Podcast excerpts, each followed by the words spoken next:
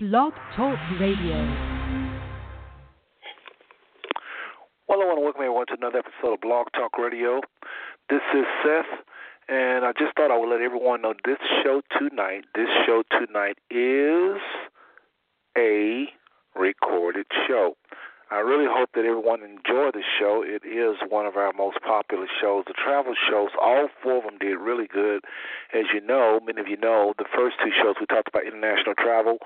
These last two shows, this is the final, um, uh, the domestic part of it, where we talk about the domestic travel.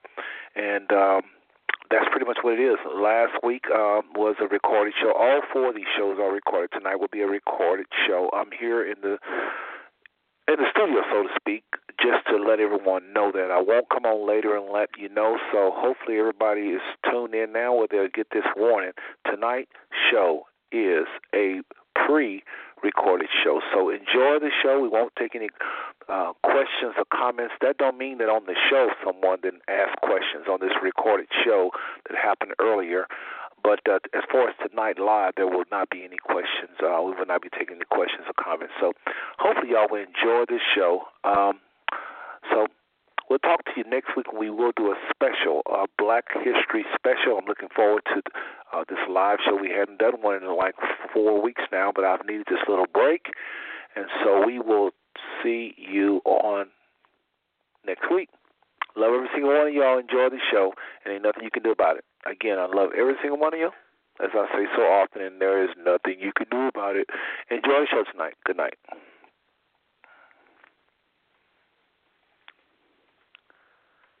And I just want to remind everybody, I'm sorry, I just thought of something. I want to remind everybody uh, tonight um, that next week's show is going to be a live show. If I didn't already say that, it definitely will be a live show. I don't. I'm, I'm doing three things here at one time. So, family, I don't know if I mentioned it or not, family and friends. But the next week's show will definitely be a live show, and we will have our guests on next week. So, just tune in next week. All right. God bless.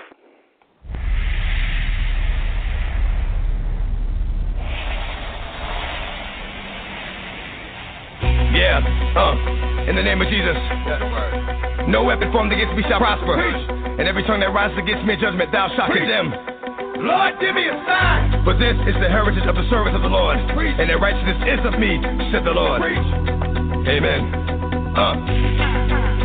Lord, give me a sign. I really need to talk to you, Lord. Since the last time we talked, the walk has been hard. Now I know you haven't left me, but I feel like I'm alone. I'm a big boy now, still not grown, and I'm still going through it. Pain and the hurt, soaking up trouble like rain in the dirt. And I know only I can stop the rain with just a mention of my Savior's name. In the name of Jesus, devil, I rebuke you for what I go through and trying to make me do what I used to. But all that stops right here. As long as the Lord's in my life, I will have no fear. I will know no pain from the light to the dark. I will show no shame, spit it right from the heart. Cause it's right from the start. You held me down, and ain't nothing they can tell me now. Lord, give me a sign. Let me know what's on your mind. Let me know what I'm gonna find. It's all in time. Show me how to teach the mind. Show me how to reach the blind. Lord, give me a sign. Show me what I got to do to bring me closer to you. Cause I'ma go through whatever you want me to. Just let me know what to do.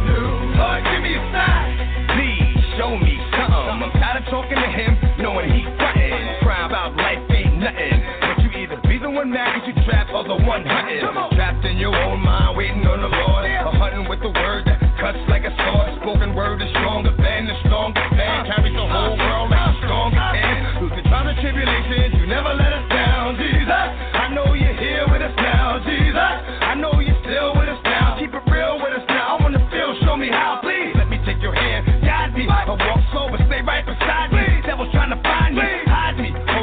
take that back, protect me and give me the steps to fight. Give me a sign. Let me know what's on your mind.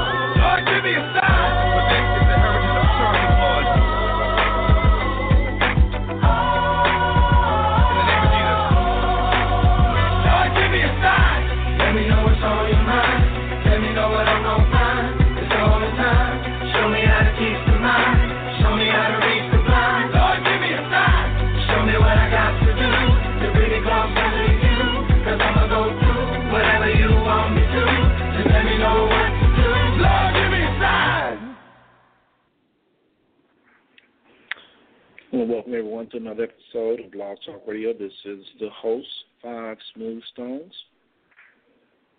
and you're listening to Brother Seth. Coming at you another another time for a very exciting show. If it ain't exciting, I don't do it. So that's why I say it every single week. I mean, very exciting show. Tonight we continue, hopefully finishing up um, at least as much as I would like to share about my travels throughout the United States. We first started this off with, um, we first of all entitled this Enlightenment. Enlightenment on my travels around the world. And then there was a Enlightenment on my travels around the world, part two. And then there was uh, Enlightenment on my travels in the United States. And this will be Enlightenment on my travels in the United States, part two. Simple and plain. Simple topic. Very, very uh, deep information. At least I think it is. So, how's everybody tonight? Hopefully, everybody's doing fine. I do mean that. I really care about you, although some of y'all have never met. Of um, speaking of listeners and people that support me and that have been there since the beginning, seem like, I just want to thank y'all tonight. Um, really want to thank the East Coast. Not that the South and the North and the West Coast don't; those callers don't mean anything to me. But I get a lot of callers from the, uh, and I talked about this a little bit last week.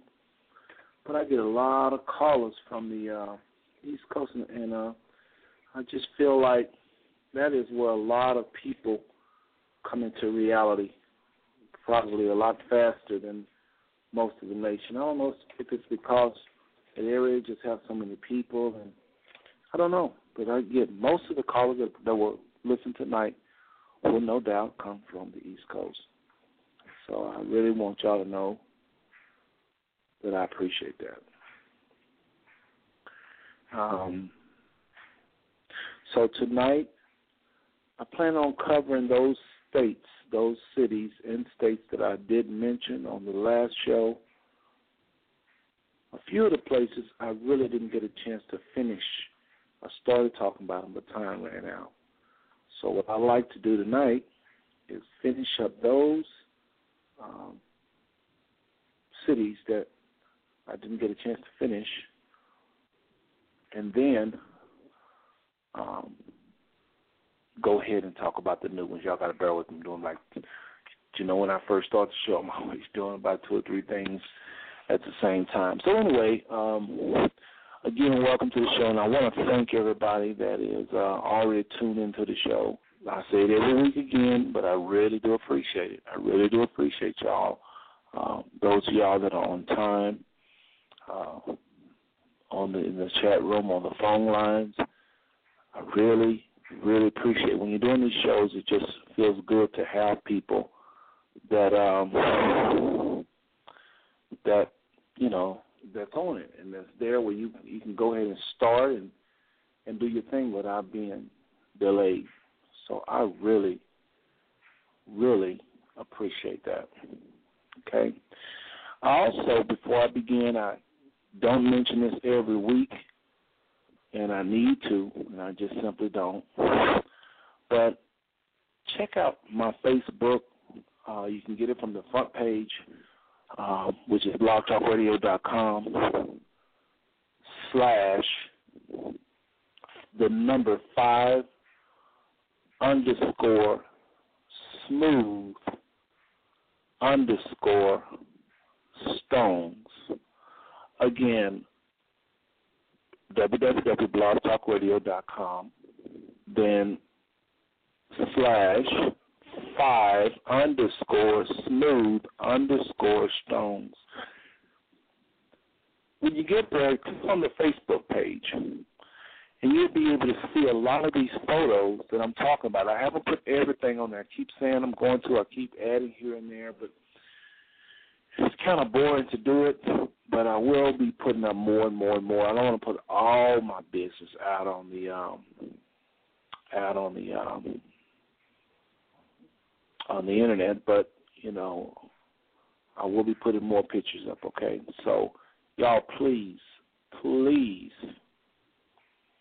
uh, check out Facebook so you can see. Because what I did on Facebook, I actually put a bunch of pictures out there, and then what I did is I um, made a little subtitle, you know, a little caption describing what what that picture was all about. So if you do like I'm saying and go to Facebook, you'll get to see more than just the pictures. You can see me going into details what those pictures are for. Right now on the show, I'm just hitting all these different places, but I'm, I'm not I'm not lingering. I'm not explaining every single photo. So again, please, please click on the Facebook link, go there, and just enjoy not just the picture, but the subtitles as well. All right. Second thing I want to mention to everybody, I you know um, did mention uh, earlier is we do have a website. When I say we, I mean Five Smooth Stones, and uh, we have a website. It's right on the same page, right above Facebook link, and it's called Five Smooth Stones dot webs w e b s dot com. That's five smooth stones dot webs dot com. Now you can go here and get if you want to know more about this five smooth stone or these five topics I talk about, you can go to this site, check this out, and hear not only a, uh, an explanation of who or what five smooth stones is, but you can also just bear with me here. Click here and just do a few things here. You can also um, see the vision of Five Smooth Stone, the goals of Five Smooth Stone. You can see all five topics talked about. You can see travel pictures. You can see pictures of leprosy, you know, that I talk about so often, what real, true Bible leprosy is, which is nothing more than a, a type of albinoism and um, a type of um, I mean, excuse me, I'm saying this wrong. Uh, that's what happened when you try to do two things at one time. Leprosy, a type of leprosy, is albinoism. And a type of leprosy is vitiligo. This is the origin of what we call today white skin. Originally, there was albinos, and as albinos mix with people, with melanated people, the hair becomes darker, the eyes becomes darker, the white skin becomes darker. This is where we get again. This is the the evolution of so-called white skin. You know, I don't believe in so-called white race or the black race. I believe that we're all the same human species, and that um, as far as our looks, it had to do with how we mated with each other.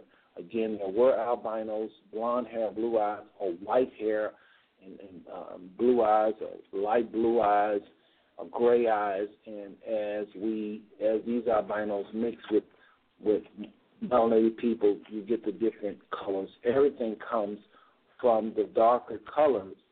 That's not a racist statement. It's a scientific statement that black is the dominant gene. We learn that in science, right? Uh, so um, anyway, check that out, folks. Again, www.blogtalkradio five smooth stone dot webs dot com and that's five New stone spelled F I V E and not the number five, okay? All right, so got those two things out of the way. Um, I'm gonna post on the uh, description page, the description of the show. I'm gonna post two links the two links is going to be uh, my travels. Okay. Again, I'm going to post two links. If you click on these links, they'll take you directly to Facebook, and the other one will take you to the fivesmoothstones.webs.com. All right. So again, I'm gonna put two links. Some of y'all don't know what links are. They or you just simply can click on them, or you can highlight them and uh, cut and paste them in the address bar, and and you can go directly to those websites I just talked about. Okay, so tonight, what cities are we talking about? Some of y'all want to know ahead of time. You don't like waiting. Well, I'll tell you. Like I said, we're going to finish up, first of all, the ones we started talking about last week, and we didn't get a chance to finish. I think there's two cities, and uh, one of them was uh, Cincinnati, I think was one of them. And the other one was, oh, let me see. Now, before I get into that, we'll get into that let me do this. Let me just uh, take a little small break. I want y'all to hear something. I normally play this with my other show, the family show. I play this commercial. But I'm to go ahead and include y'all on this. This is a little something that I play again with my family. But I want y'all to hear this and take note of this uh, information. It's a little bit off the subject, but it's very, very relevant. I'm trying to get everybody out to listen more to people like Hemp USA um, so again, my family knows about this because we do we do this particular commercial all the time on my family blog, but I've never done it on the uh, Five Smooth Stones blog. So check this out. This is some information about iodine and things good for the body. Hemp USA Airport. Check this out. We'll be right back. Iodine protection packs from hempusa.org are now in stock for immediate delivery worldwide. Our iodine protection packs include microplant powder, green life kelp, red palm oil, and our clear roll-on iodine that will feed the body the iodine it needs. All iodine protection packs are in stock save you money, and ship for free in all 50 states. Visit hempusa.org or call 908 691 2608 today. HempUSA.org has a revolutionary wonder food for detoxing the body and rebuilding the immune system. Microplant powder can help unclog arteries and soften heart valves while removing heavy metals, virus, fungus, bacteria, and parasites. Plus, it cleans and purifies the blood, lungs, stomach, and colon. Keep your body clean with Microplant powder. Visit us at HempUSA.org or call 908 691 2608 today. If you're taking one, two, five, or more nutritional supplements, please stop.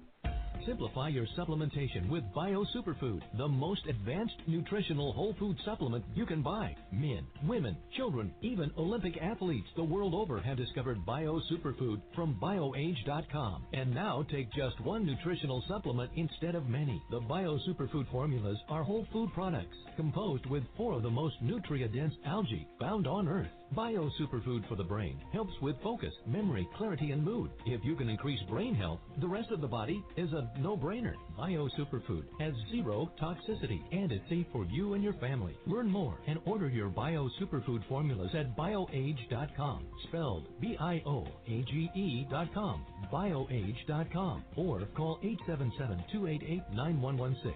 That's 877-288-9116. BioAge, the age of advanced organics. Okay, I'm back. All right, so um, again, iodine, uh, Hemp USA, check those people out. Very good people. I don't recommend a whole lot of those folks on the internet. Um, uh, just a lot of gimmicks out there, but they're pretty good with, with regards to your health food needs, your um, health health supplements, food supplement needs. Okay, so anyway, you're talking Brother Seth again. It's the Five Smooth Stones. Tonight we're talking about enlightenment on my travels in the United States. And tonight we hopefully will cover cities like Memphis, Tennessee, San Jose, California, San Francisco, Los Angeles, Seattle, Pasadena, Miami, uh, Kansas City, Missouri, Part 2, New Orleans, Louisiana, Columbus, Ohio, Part 2, Baltimore, Maryland, and more.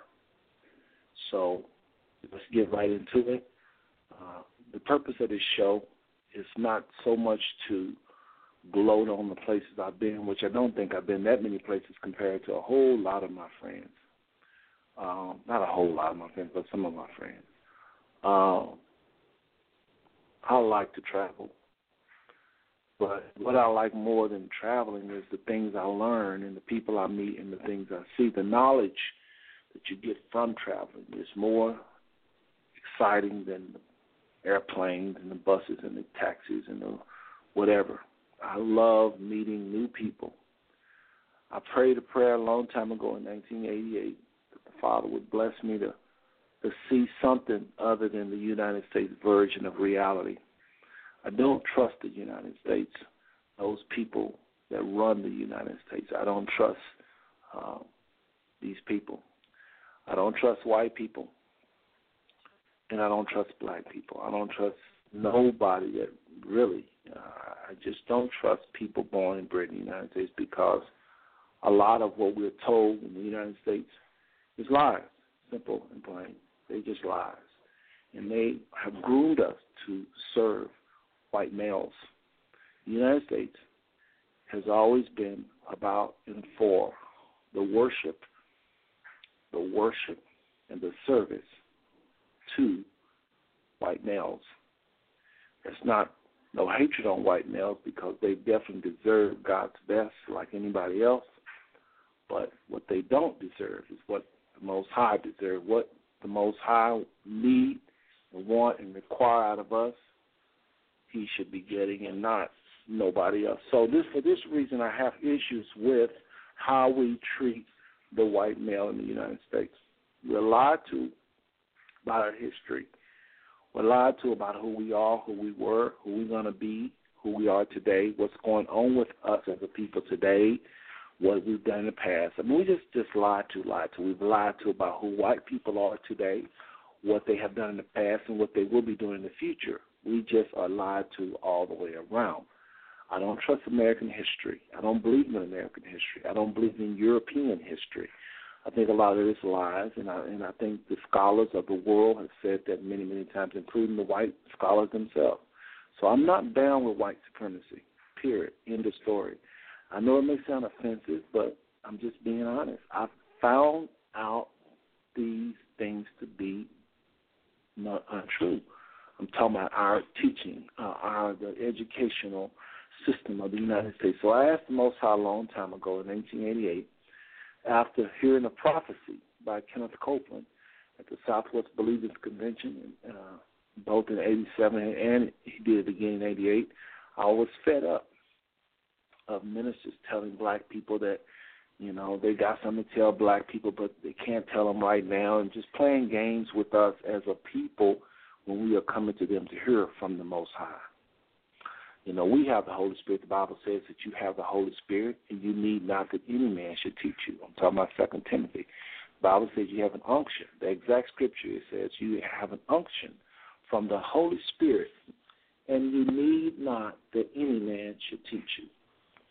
So when the scripture tells you you have an unction from the Holy Spirit, and you need not that any man should teach you, then it says what it means, it means what it said. So I began to ask the, the Most High, can I learn? Uh, can He reveal to me uh, this, that, and the other? I'm not going to go off into that. That's a, a show I've done so many. And um, and by the way, that verse uh, is uh, First John, excuse me, First John two twenty seven. First John two twenty seven. And uh, those y'all that didn't catch it again, it says, "But the anointing which ye have received of Him abideth in you, and you need not that any man teach you." But as the same anointing teacheth you of all things and is truth and is no lie, and even as it has, as it has taught you, ye shall abide in him. One more time. But the anointing which ye have received of him abideth in you, and ye need not that any man teach you. But as the same anointing teacheth you of all things, and is truth, and is no lie, And even as it has taught you, ye shall abide in him. Again, that is First John two twenty seven. So I begin to ask the Father, can I know these things myself outside of meeting this white males, these white ministers' approval? And I apologize for a little noise in the background. I have the dryer going. I have to dry some things, and y'all probably is hearing them. I think it just stopped. Good. But anyway, um, I began to just pray and ask the Father about some of these things, and He began to, uh, uh, uh, well, let me slow down. I began to first pray and ask for knowledge and ask to be able to see other countries that was mediated. And then when I began to travel, uh, and I'm not saying I didn't learn in the United States. Most of the stuff I learned was in the United States. But when I began to travel, I mean, things opened up like y'all would not believe. I mean, those trips to Israel and Ethiopia and India, those trips opened up a whole lot of information. I'm telling y'all, especially Ethiopia. So tonight, um, the purpose of the show, I said all that to say the purpose of the show is not to just talk about where I've been, but really and truly, spiritual encounters, spiritual encounters, genuine spiritual experiences, as some people would call it, rhema. The, the Father makes that word that we call the Bible come alive. And you understand it in a way that people just can't get it unless they it's revealed to them. I began to learn things all over the United States and world, but tonight we're not talking about the world, we're talking about the United States. So, like I said earlier, we will talk about places like you wasn't listening earlier, Memphis, San Jose, San Francisco, Los Angeles, Seattle, Pasadena, Miami, Kansas City, um, New Orleans, Columbus, Baltimore, and more. Now, so when I share these things, just thank the Father with me for giving this information to me. Thank the Father that He has loved me and enough enough to bless me with this information. That's all I'm looking for you to do for me tonight and learn from these experiences. Go research these experiences and get deeper into them and find more information because Brother Seth didn't get all of the pie. I only got a piece. And that's the only thing the Most High can trust me with is a piece. If He gave any of us more than a piece of the pie, we will become gods, like some of us already have done with just a little tiny piece. So I share these things with y'all tonight. Again, not to gloat in myself, not to make y'all feel like, you know, look what I did. But I'm just simply sharing something that I was, after praying in 88, the Most High answered my prayer and was and allowed me to see the world and see the United States and it, and be blessed by some of the brightest people, at least on that topic that I needed. They weren't perfect, but I was able to see uh, and meet some very exciting people. So again, y'all excuse the noise in the background. A few things I've got to do and I'm trying to do. Things here one time. But let's first finish up with Columbus. That was important. Columbus, Columbus is very important to me. Columbus uh, is actually when I left in '91, in 1991, I actually left uh, the Dallas Fort Worth area and moved out to Columbus because I had met Arlene. Um, and uh, while I was uh, uh, in Columbus, I ran across some people, a bookstore, a very popular bookstore. There are some of y'all in the Columbus know I'm talking about Livingston Avenue. Shout out to those uh, in Columbus on Livingston Avenue where they used to have. They probably still do have that black bookstore, but that black bookstore used to employ a gentleman by the name of Nomo X. Nomo X. How about that for a name? You know, and uh, the Muslims would say so and so X, Malcolm X. You know, this person X, that person X. Well, this brother named himself No More X That means I no longer will put an X to my name, indicating that I don't know who I am. I know who I am, so I'm no more an X. And that's what he called himself. And some of y'all know this brother, and you know what this brother can do. This brother, uh, knowledge. You know, he worked at the bookstore and he greeted you and he came with the thunder. This brother here was very knowledgeable about what our people has had have been through. He was very knowledgeable about um, about just about Black history. We just shorten it like that. So one day, me and Arlene, my uh, newly wife, was just we began to study the Bible, of course, get deeper. 1991 is when I found out we were Israelites, and um, we just began to start really questioning a lot of things we had been taught, and that led us to this bookstore. And there was this gentleman by the name of No More X right there in Columbus, Ohio, on Livingston Avenue. And he began to start really, uh, we had this one conversation. I'm to talk a little fast because I got a lot of ground to cover, and I got to get all these cities in. Um, again, there's more cities in our name. I mean, there's also travels to Gary, Indiana, Indianapolis, uh, parts of Kentucky, and there's a whole lot more that I need to name. So we'll try to get all this, get as much in as we can. All right. So uh, there we were with No More X, and uh, he began to talk about King James. Y'all know who King James is. This guy that wrote, they didn't write the Bible, but he presented a version of the Bible, the King James version of the Bible, the King James version Bible. To make the long story short, we've started to defend King James because this brother was coming at King James in a way we never heard. Somebody was a homosexual and this and that and the other. And uh, we was offended, as you probably would think, you know, being believers and hearing this man rip up our faith. We were offended. So we began to defend our faith best we could start trying to defend King James. And I remember this brother just like yesterday saying to me, Why are y'all defending this homosexual? It is notorious that this man was with little boys. And not just him, but lots of kings back in that time. But he was notorious, and they began to just rip King James every which way. He began to rip, King James every which way possible. And I've heard some of these things before, but you just kind of, you know, put them out of your mind.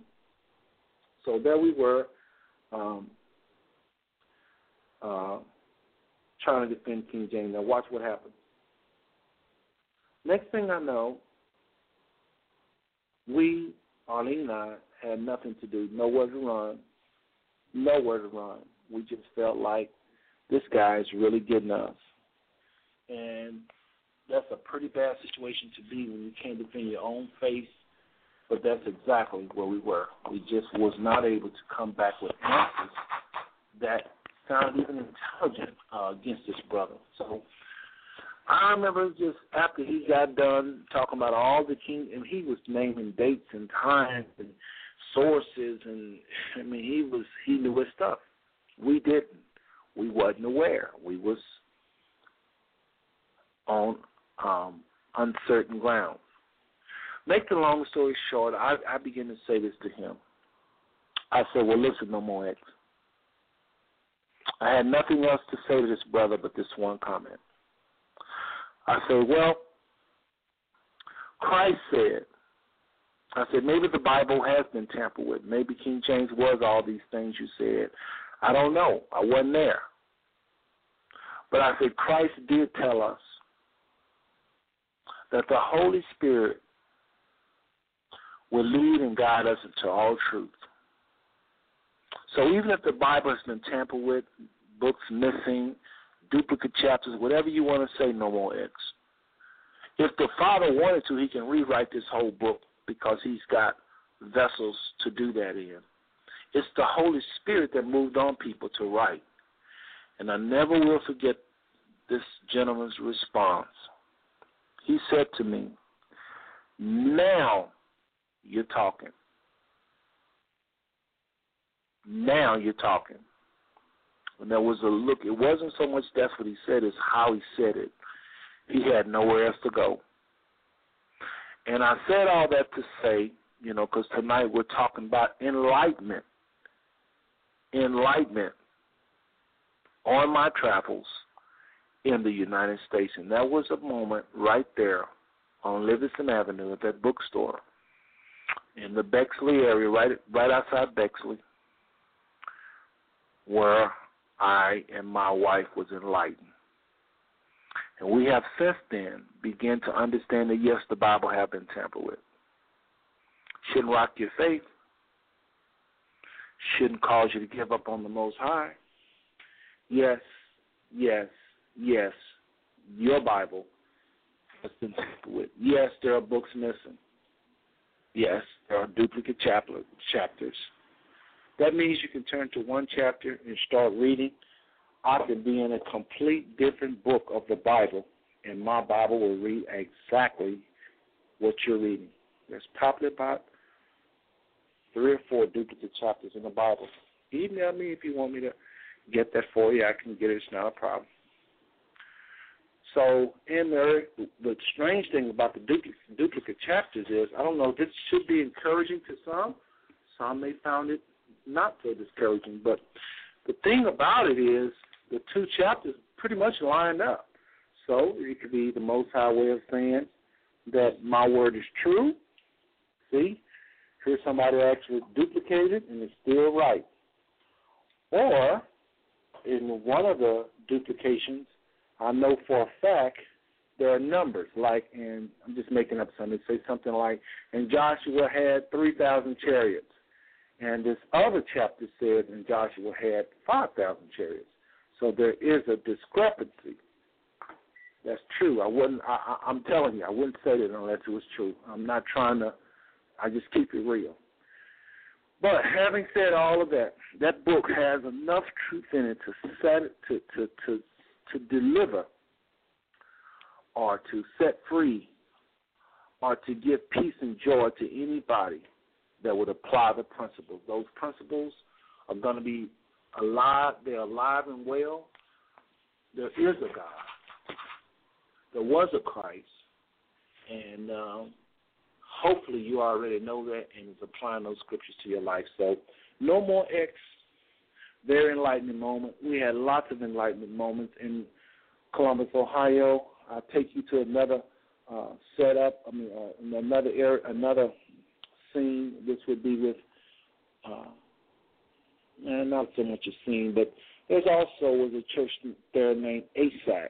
ASAC, African American spiritual no yes African American spiritual awareness crusade. I know that's a weird name for a church, but that was a church, and it was a very good church. Um, had all of the you know we had the scriptures I went there for a while. We had scriptures. We read the Bible. Nothing strange, just like any other chap, uh, any other church, except there was strong emphasis on blacks in the Bible and, and, and African American accomplishments, and all of that was presented with much love and respect for all people, but in light of the Bible.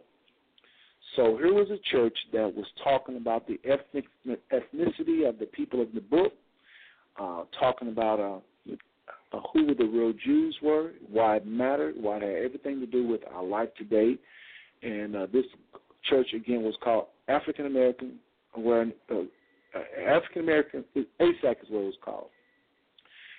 And so uh, y'all got to bear with me. It's been a while. This church has been gone for a while, and they probably have changed that. It may be still around now. I think about it, but I haven't. Uh, Pastor Weston, I know he passed on, and I don't even know if he's still around, but African American Spiritual Awareness Crusade is what ASAC stood for. I do remember that part.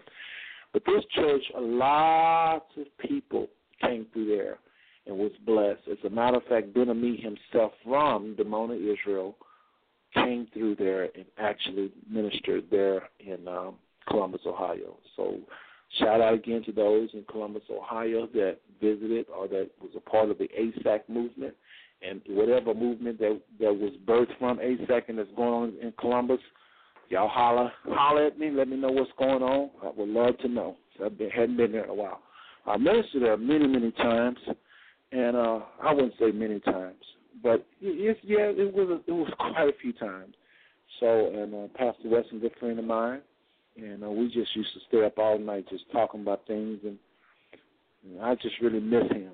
Uh, but anyway, again, African American Spiritual Awareness Crusade. Here was a place where uh, that was on the cutting edge of teaching. I mean, Ohio had nothing like ASAC, and uh, it was just a young man, you know, uh, that said, "Hey, I want the truth for my people.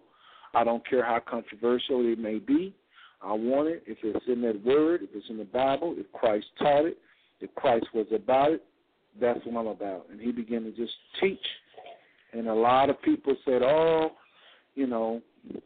Why does it matter what color Christ was? And, and we let them know that it doesn't matter.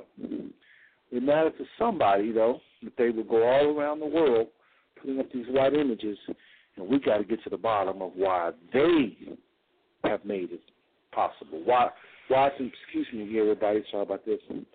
We was trying to let people understand why other people was making it a part of their doctrine. Why they have to have these images when these missionaries go into Africa. And what was their true agenda?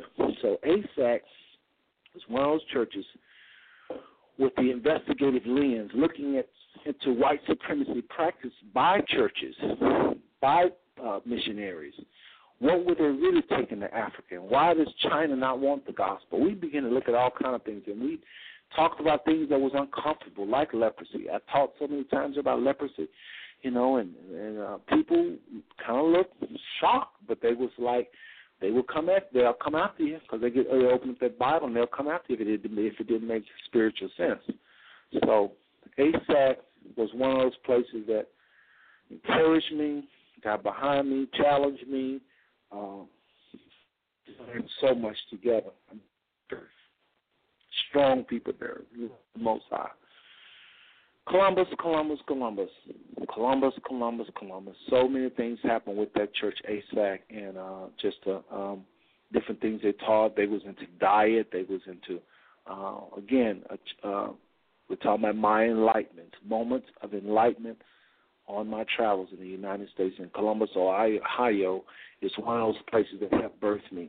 Uh, you know, I had places in Fort Worth that was nice to me, kind to me, like Holy Tabernacle Church of God in Christ, Bishop, I mean uh, Bishop uh, R.L. Sample, who was the first person that really believed in what Brother Seth had to say. And this is where I was mightily used by the Most High. Lots of people were healed. I prayed for lots of people that was healed. Matter of fact, it happened so much at Holy Tabernacle. And this was back when, again, Tamela Mann went there. Some of y'all know her from Tyler Perry movies.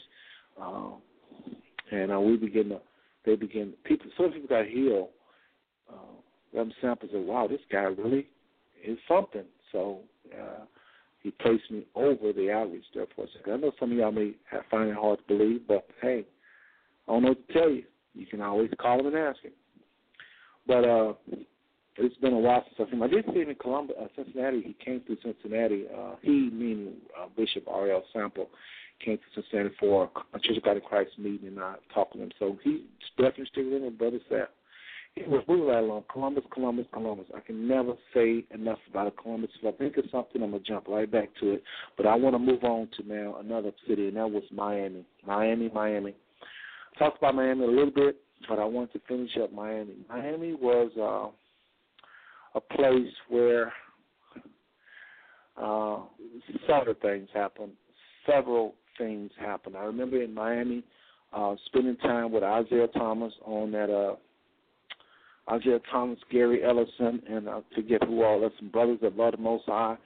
And we walked at Miami Beach, uh, uh, uh, beachfront. Uh, I can still see the skaters and all the lights there. But uh, Miami was a place where I the thing that stick out to me, my most enlightened moment was actually came at uh, with my experience with Louis Farrakhan. Now, I've I already loved Louis Farrakhan. I already loved him. I already believe and still believe that he is the biggest voice, strongest voice that we have, clearest voice as to what our people is going through. Louis Farrakhan to tell you exactly the state of our people. He's not to pull no punches. And white people, I have found out, love him. Jewish, so so-called Jewish. They're not the real Jews, but those that are Jews that I call by religion that lives in Israel love him.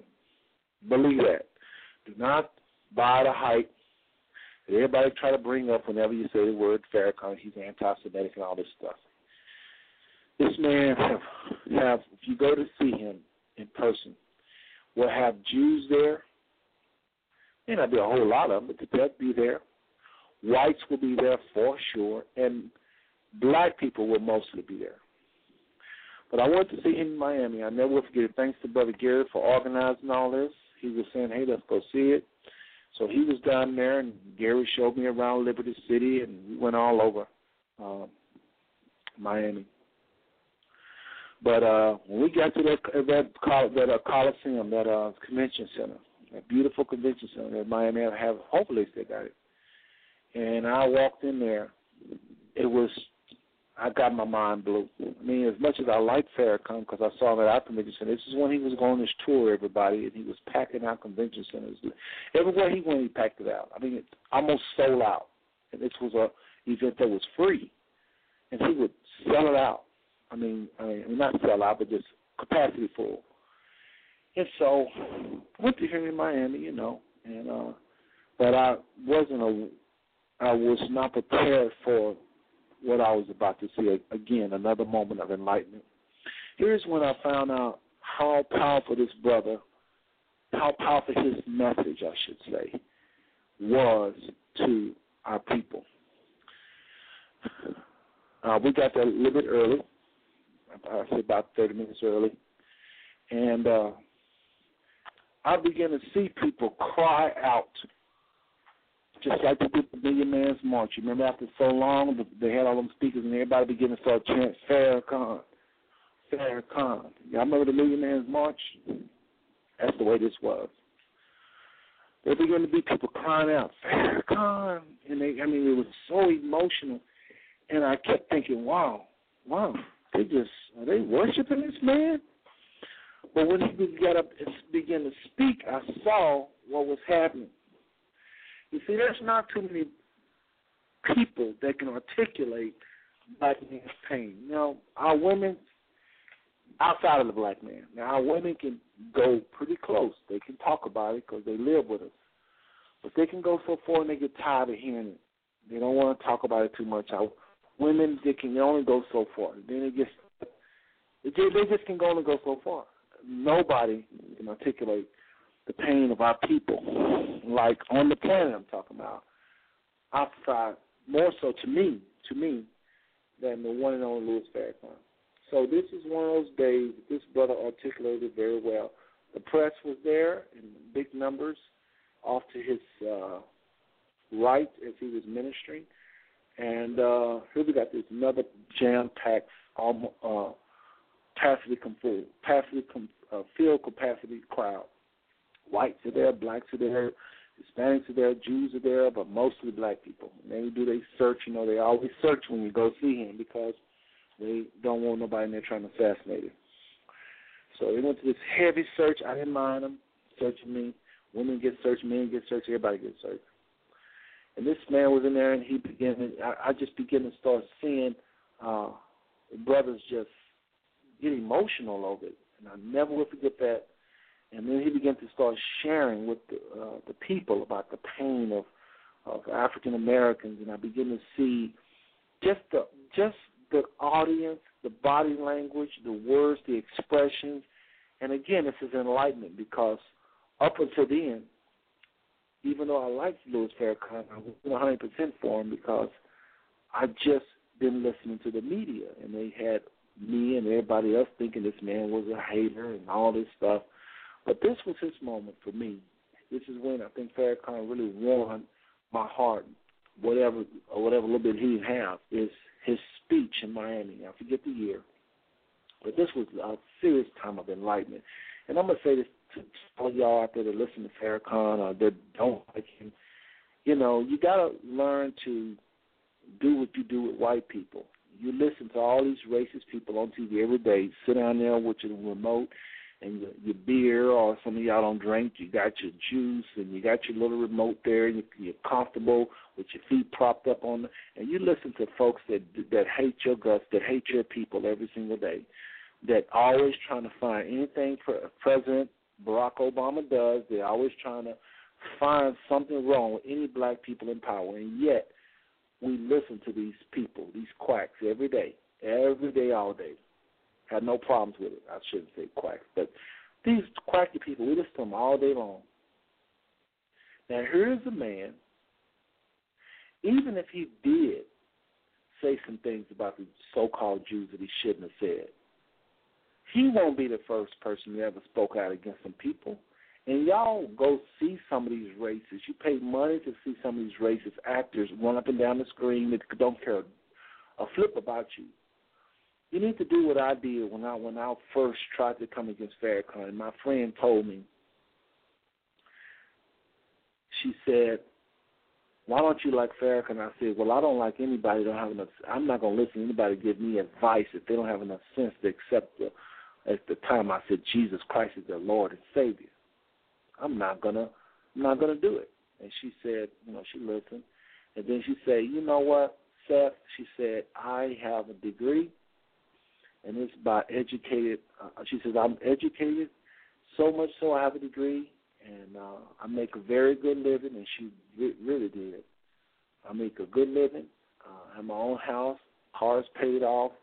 Uh, our car was paid off. I think it was BMW at the time, a later model B. I mean, she just had all the little toys that some of y'all think is so impressive. So, and she was saying that all this stuff I got by listening to people who I know for a fact some of them could care less if I live or died, and they definitely care about my people, my black people. But she went there and listened to these racist teachers, some of them, some of them, not all of them. I'm not saying all of them, please. But she listened to a lot of these people that was biased against Africa, biased against black people. Even if they wasn't racist, they was biased. And so she was saying, I've been educated by all these people. And now, because I'm educated, I have all this stuff that you see. Because we was over at her place at the time. And she said, You're telling me not to listen to a man, speaking of Farrakhan, who have to have bodyguards around him 24 7, who have been fighting for our people since we can, as far back as we can go on Farrakhan and you telling me I can't listen to him? And it really hit me just the right way. And I'm not saying it, I'm not putting it out there like she did, but she was saying to me, How dare you tell me not to trust somebody that loved me, that's fighting for me, and that's been there for me and been there for our people, even when I wasn't thinking about our people. He was there fighting for us and speaking out for us and trying to get things for us. And I'm not supposed to believe in him, that really messed with my head. And that's when I started to listen to him. So I've always liked, not always, I, I began to start liking him at that point. I started listening to him at that point. And, uh, but Miami changed me. So that's what happened in Miami, Florida. Um, there were some other things I saw in Miami. It's just I'm trying to stick with the things most important. I went had a chance to visit Liberty City and see the pain of our people, the poverty there, and I saw some other things. If something else pops in my head, I'll bring it back up because sometimes they just don't come up with them doing these shows, and then later on I say, oh, I can't believe I didn't say this about Miami.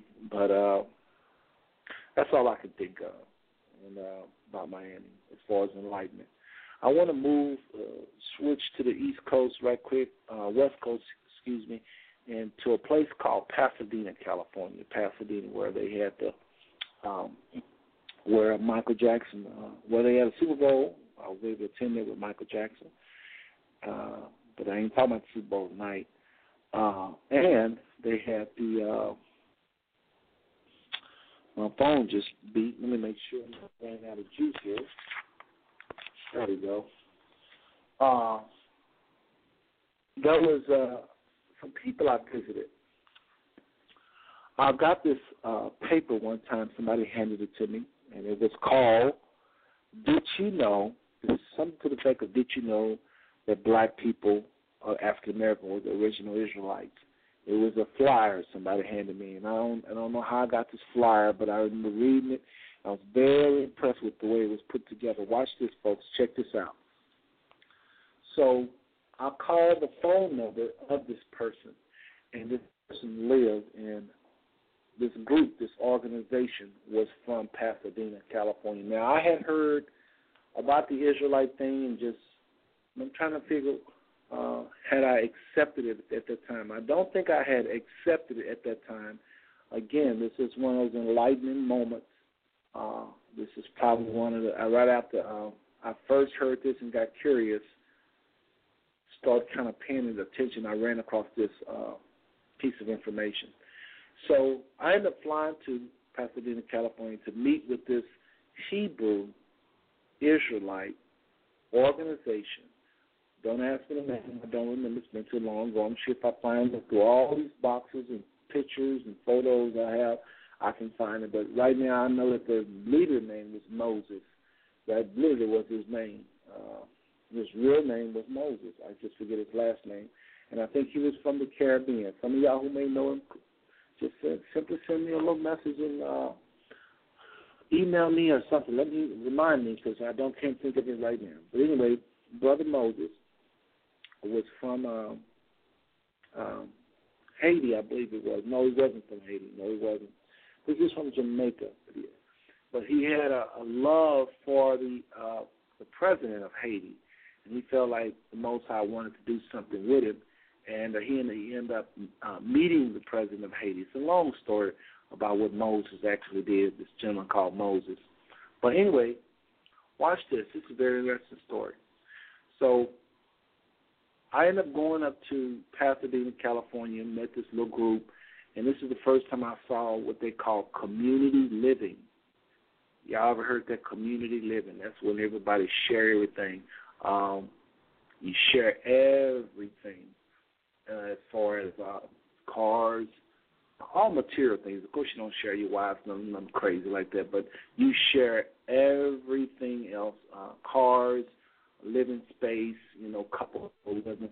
Um, you have your privacy, but uh, it was very interesting. Okay, it's the first time again I witnessed the whole community living. So I began to ask questions, and uh, uh, these people were bent on believing that the African Americans was a lost tribe of Israel, and that they were just returning to the way that we are to live as people, which Israel had this community lifestyle. And I began to question that and ask about the whole couple thing. And, you know, they didn't believe in multiple wives and nothing like that. But they definitely believed in keeping the feast days. And they kept the Sabbath, the Shabbat, or the Sabbath. And uh, one thing that attracted me to them was the whole leprosy thing, the leprosy thing because I told you I was flirting with this idea of us being Israelite. I had been hearing it, hearing it, and I was trying to embrace it in my spirit. I think I was, but I wasn't quite a hundred percent yet. You know, I just didn't know how do you it out in 2012. Okay, what if we are the real Jews? What if we are one of the lost tribes? Yes, I know we meet the qualifications or the prophecies that Moses said in Deuteronomy 28, verse 46 you know, he said that these things are going to be upon Israel, these blessings or these curses. It's going to be upon Israel forever, according to Deuteronomy 28, again, verse 46. And so I knew that African Americans lived out these prophetic prophecies, these prophecies more than any other people. I knew that. I knew that, but I just didn't know what. But What do you do about the feast days and we live in America, and how are we supposed to keep the Sabbath? And we got to work, and how do y'all do this? And they were the first model that I saw prior to me even going to Dimona, Israel. Uh, those many times I went. Pasadena, California. Moses and his group up there. I forget his last name. It'll probably come in before I, if I say his name enough, I'm sure it'll come. But uh, that brother and that group of people and he had a nice little group. They had about five five duplexes or houses or just they had they had the resources to live comfortably, and I mean, wasn't no poverty among them. They worked, but when they got home, they put their car keys up on a particular hook or whatever they put their keys, and anybody that needs that car could take it. Any family could come and take that car. And you basically checked out the car. You know, you wrote your name down or wherever you were going, or, or maybe I'm trying to think if they even had you had to write it down, but they had a system where there was never any lack. Just like they did in the book of Acts where it says no man counted their material possessions of their own, but every man came and laid their possessions at the apostles' feet. Y'all know what I'm talking about in the book of Acts. So this is what happened. These people began to start sharing. So again, we're talking about enlightenment on my travels in the United States. Well, this was a big one right there in Pasadena, California. The first Hebrew Israelite, again, prior to me going to seeing the big, gigantic, what is it, 4,000 Israelites in Israel. This was before that and it, I was impressed. I really was. Didn't think people can do that. Didn't think people uh, was unselfish enough to do something like that. But I actually saw uh, Pasadena, uh, and and I'm sorry I don't have that name of the gentleman. Uh, and last I heard, they moved as a group to Miami. Uh, so some of y'all may know what I'm talking about. If you do, just simply say, "Hey, brother, that you talking about blah blah blah." But I do know one thing in um, uh, that I will share with you. This may help some of y'all who do know, who may know who I'm talking about. This brother that they called Moses was a bad boy academically. This was a uh, one of the smartest. They recruited him from wherever he was from. I remember this brother getting high marks with whatever the highest grade of. I don't know 4.0 used to be it, but I remember all throughout his college years, he was always the brightest. And been his mom and dad were so upset with him because he didn't aspire to be things like a doctor, a lawyer. They were so upset that Moses was constantly concerned about being a type of Moses for this group. He was determined to move these people to Israel. That was his goal. That was their goal, and they was just preparing by practicing this community living to get the people ready to move to Israel. You know, the Bible says that the Israelites would return, and they have been returning, uh, but not like we think, because Israel's uh, policy, this so-called Aliyah or the Aliyah law of return that Israel has for the for, for the Jews to return, that mess is so racist that it's funny. They shouldn't call it that. I'm so disappointed that you know you go there, it is so so whitewashed.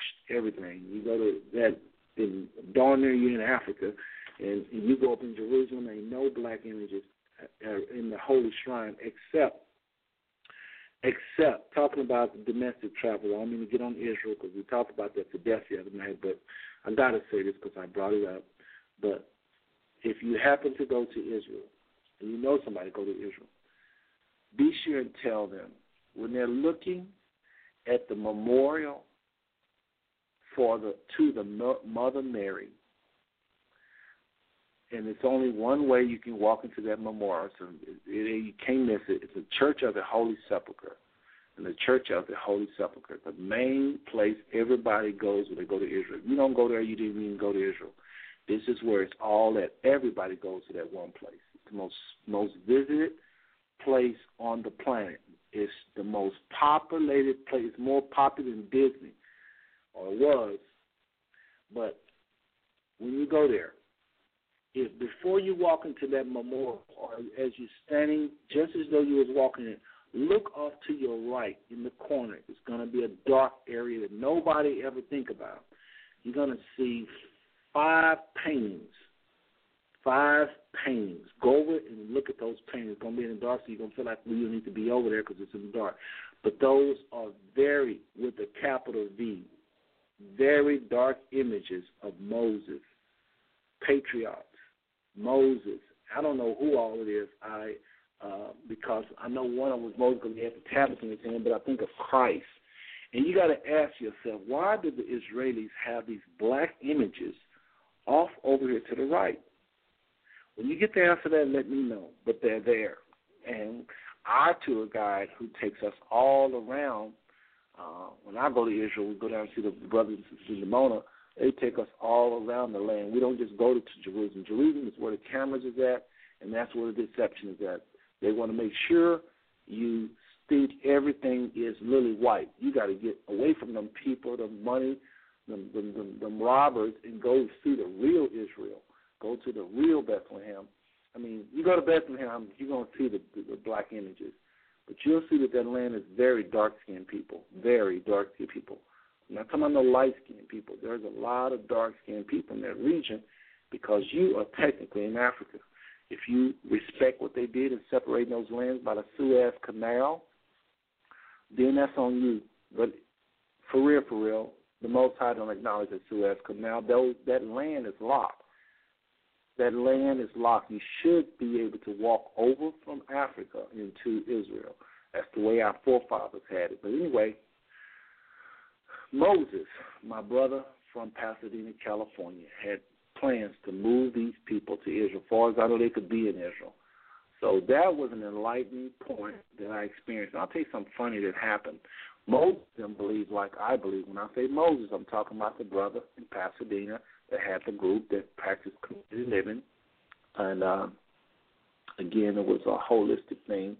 I mean, they was the real deal. They ate well, they exercised. Mean, they they lived their the, the, the scriptures, and they even had uh, a brother that I don't know what his ethnic group was. He looks white to be white, and uh, he said something to me that I'll never forget.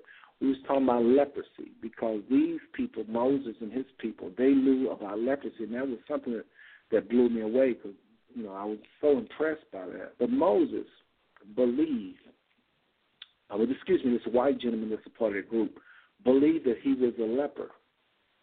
I know I know some of y'all was going, What? Keep in mind at at this show, at Five Smooth Stones, the show you're listening to, we believe that leprosy, a type of leprosy, I said a one type of leprosy, is nothing more than just white skin. As a matter of fact, leprosy, when you say the word leprosy, if you would replace the word leprosy with the word white, the Bible, especially Leviticus 13, would make a whole lot more sense. Let me, let me give you an example of what I'm talking about. And Moses, the Bible says, and Moses' hand became leprous as snow. And Moses' hand became leprous as snow. Moses was smitten with leprosy, and whatever leprosy is, Moses got it. But listen how the Bible describes it. And Moses' hand was leprous as whatever come after the word as is going to tell you how it looked. Leprous as snow. Snow is only known for two things to be white and to be ice. Moses' hand became leprous as snow. His, his hand just simply was white. Some of you say, "Oh, you twisting those verses, and you twisting that verse." Did you know Miriam was smitten with leprosy, and the Bible said to use the exact verbiage? And Miriam, after she spoke out against Moses marrying the Ethiopian woman, Miriam, Moses' sister, spoke out against Moses switching tribes. This is not a white man marrying a black woman like a lot of teachers teach. This is just a black tribe marrying another black tribe, just like in Africa today. There's beef when one tribe marry another tribe. They don't want tribes to mix, certain tribes to mix in Africa. That's all this was. Moses part of the Hebrew Israelites. They are dark skinned people. He marries Ethiopians. Ethiopians don't have a relationship with the Most High at the time. They definitely do now. They didn't at the time. And Miriam felt like, why are you marrying these ungodly people?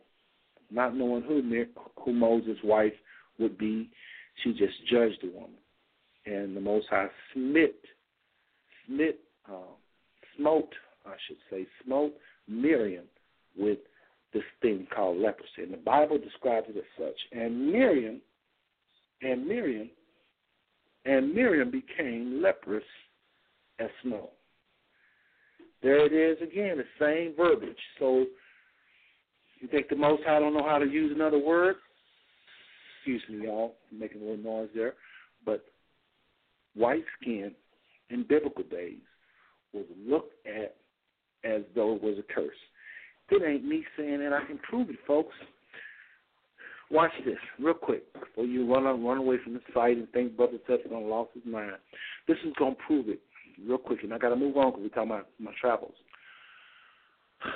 Talking about Pasadena. This white guy is getting ready. He tells me he's a leper, and it's to make sense to you when I when I'm done saying this. It's to make sense what he says in a second. Listen to this scripture.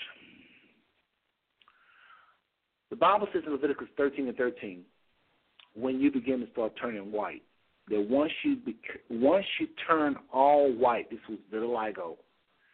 So we call it today. Today we call it vitiligo, but the Bible's talking about when you when you turn white, when you turn white, you begin to start turning white, and when you totally turn all white. And remember, we're talking about leprosy. The Bible says when you're covered with this leprosy, when you're covered with white, excuse me, let me say it the way it says it.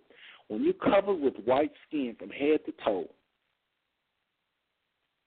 when you're covered with this, then you are clean.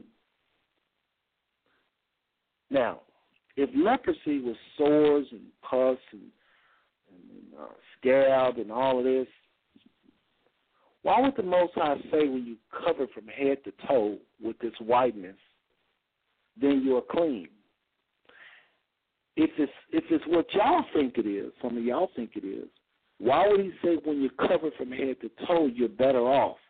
If it's sores, you're better off with one sore, not sores all over your body. This person was just simply white. The Bible talks about in Leviticus 13 13, when this thing spread all over their body and they're completely white all over, they are considered clean. The word clean in the Old Testament just means accepted.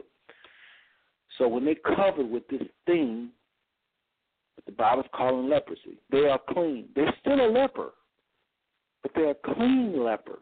A clean leper was just a white skinned person or a dark skinned person with a spot on their hand that passed the examination of the priest. They were supposed to look at that spot and certain things were supposed to happen to that spot. They could have been dark skinned or light skinned. It could, dark skin meaning they could have had a spot that was white, or they could be completely white from the top of their head to the sole of their feet, and they would be considered clean. There is also unclean, which means you're either all white or you might be a dark skinned person with a spot that is unaccepted. And the, the Levites was to look at that spot on this dark skinned person and tell you whether or not that spot was unclean, which means unaccepted, or clean, which means accepted. So there was two types of leprosy in the Bible's days: those that was unclean, unaccepted, and those that was clean, accepted. Some of them was dark skinned, some of them was white. I can prove this so many ways, and y'all know what I'm talking about this to death. I can't take another second talking about it. If you don't believe me, or if you're having trouble with it, look at my show where we talk about leprosy. We go through the Bible and we go through other parts of the Bible. We, we prove this thing without no without easily. So again, y'all check it out. So Pasadena was an enlightening moment in my life. Pasadena, Pasadena. So tonight, again, for those just tuning in, I'm talking about my enlightenment things that I learned um, with regards to the five topics we talk about: leprosy, white supremacy, one world government. Okay, let me, I'm have to let me say it again: leprosy, white supremacy, one world government, the whole revelation about the, who the true Jews is, and the last but not least, the topic we talk about this kingdom, the kingdom that is coming, it's already here. So we're talking about places that I've traveled that help birth these subjects in my heart, in my spirit, to where I talk about them so much. Places I've been that added to me places I've been that added to these these subjects, that gave me credence, that supported me, that that that informed me. Different people, places, and things that have created this thing we call five smooth stones. And I just talked about Pasadena. Uh, I went there, and oh, I forgot to, to finish the story. But anyway, this brother was this white gentleman. He was a part of the community. Just to let you know, these people weren't preaching no hate. He just happened to endorse the fact that yeah, African Americans are Israelites, and I'm not gonna miss the boat. I want I want my blessing too. So I'm with y'all. This white guy was he was a real deal. He was there. I mean, he supported them. See, that's what I mean. It's, it's a lot of our white brothers and sisters out here. They could give a flip by what color Israel was. They just want to support the true Israelites. and they want to be a part of whatever the Most High is doing, either with the Israelites or without the Israelites. They just want to be in, in, in the Most High's will, and that's how they think. Some other people, some of our white brothers and sisters, and some of our so-called black brothers and sisters, because again, I don't believe in the concept of white and black. I just said so y'all know who I'm talking about. I think we're just one people. Only thing that separates us with the different degrees of melanin. I have to say black and white for some of y'all. That's all y'all understand. But anyway, this so-called white brother was uh, with this community in Pasadena, and he said to me, "We was talking about leprosy." He said this to me. First time I ever heard a white person say this. He said, "I'm a leper, but I'm a cleansed one." And my friend and I, we looked at each other like, "What?" And I, his name was No, was it Noel? Noel. We said no, Noel, if that was his name. It started with the N. We said, uh, say it again. We said we. I said I just don't hear why you say it often. Say that again. We know you're telling the truth, but we just don't hear people acknowledge it. Say that again. He said, again, I know I'm a leper, but I'm a cleansed one. And that's the kind of truth that this group walked in. See, in biblical day, he was just saying that he really don't have to say that now because Christ have come and died and rose. None of that stuff matters as far as who's accepted with the Most High now. Now the Most High will use anybody that call on Him, seek His face. Anybody. It's whosoever will let them come now. But in Bible days, according to the Levites and the laws that they was given, I'm telling y'all, white skin in the Bible days was looked at as though it was it, it wasn't as though it was a plague. To not have pigmentation was no joke. You didn't want to be in the Bible. Those people, that book is full of dark skinned people, or let's say it more professionally, let's say it more scripturally. The Bible is full of dust colored people. The Bible is full of dust colored people. That's what it says. God made men out of the dust of the earth. And so somebody once told me, well, yeah, but that dust out there, that's not the color Adam was. How do you know that? Well, it's very simple. Very simple. The Bible says, Adam, since you have sinned, dust thou art, you are dust, and dust shall you return. Well, we, we couldn't see how Adam looked, so when he said, dust thou art, we couldn't see, yes, Father, we see that. We, we wasn't there. We, we couldn't see. So we don't know how Adam looked. True. True. But listen what he said after that. And thus shall you return. Now that we can see. We see what happened when we return back to, to the earth. We see everybody, but everybody returned back dust colored. As a matter of fact, no matter how white you are, if we don't bury you very quickly, the whiter you are, the faster we have to have your funeral because your body begins to get darker. Not so with dust colored people. You can wait a little longer. It's not a racist message. I don't know why people even think that. And the only reason why we think that is because we live in America and we've been brainwashed at everything, but everything initiated with Caucasians. And so when somebody come along with truth, it just sounds crazy because we've been told other things too often. Well, you met your match tonight if that's you because I don't preach hate. I ain't about to preach hate. And if anybody that preach hate can't hang with me, the Bible says whatsoever is not done out of love is a sin. If you're not in love, it's a sin. Sometimes the truth, though, just the bare naked truth, is offensive. But it's only offensive because we built up on a false foundation. Moving right along, that was Pasadena. That was Pasadena. I want to welcome everybody in the, in the chat room. I didn't have a chance to say anything yet to you. Those in the chat room, welcome all the different guests there. And Miss Mary Lou Who, don't know you, but welcome to Five Smooth Stones. And those you on the on the phone lines, uh, again, welcome, welcome, welcome. If y'all have any questions on the phone line, press one. You have any phone, uh, message, any uh, comments in the chat room, yay or nay, questions, comments, pro or for, for or against, let me know. All right, moving right along. We talked about uh, uh, Columbus, Pasadena, and Miami. Well, now let's talk about Atlanta.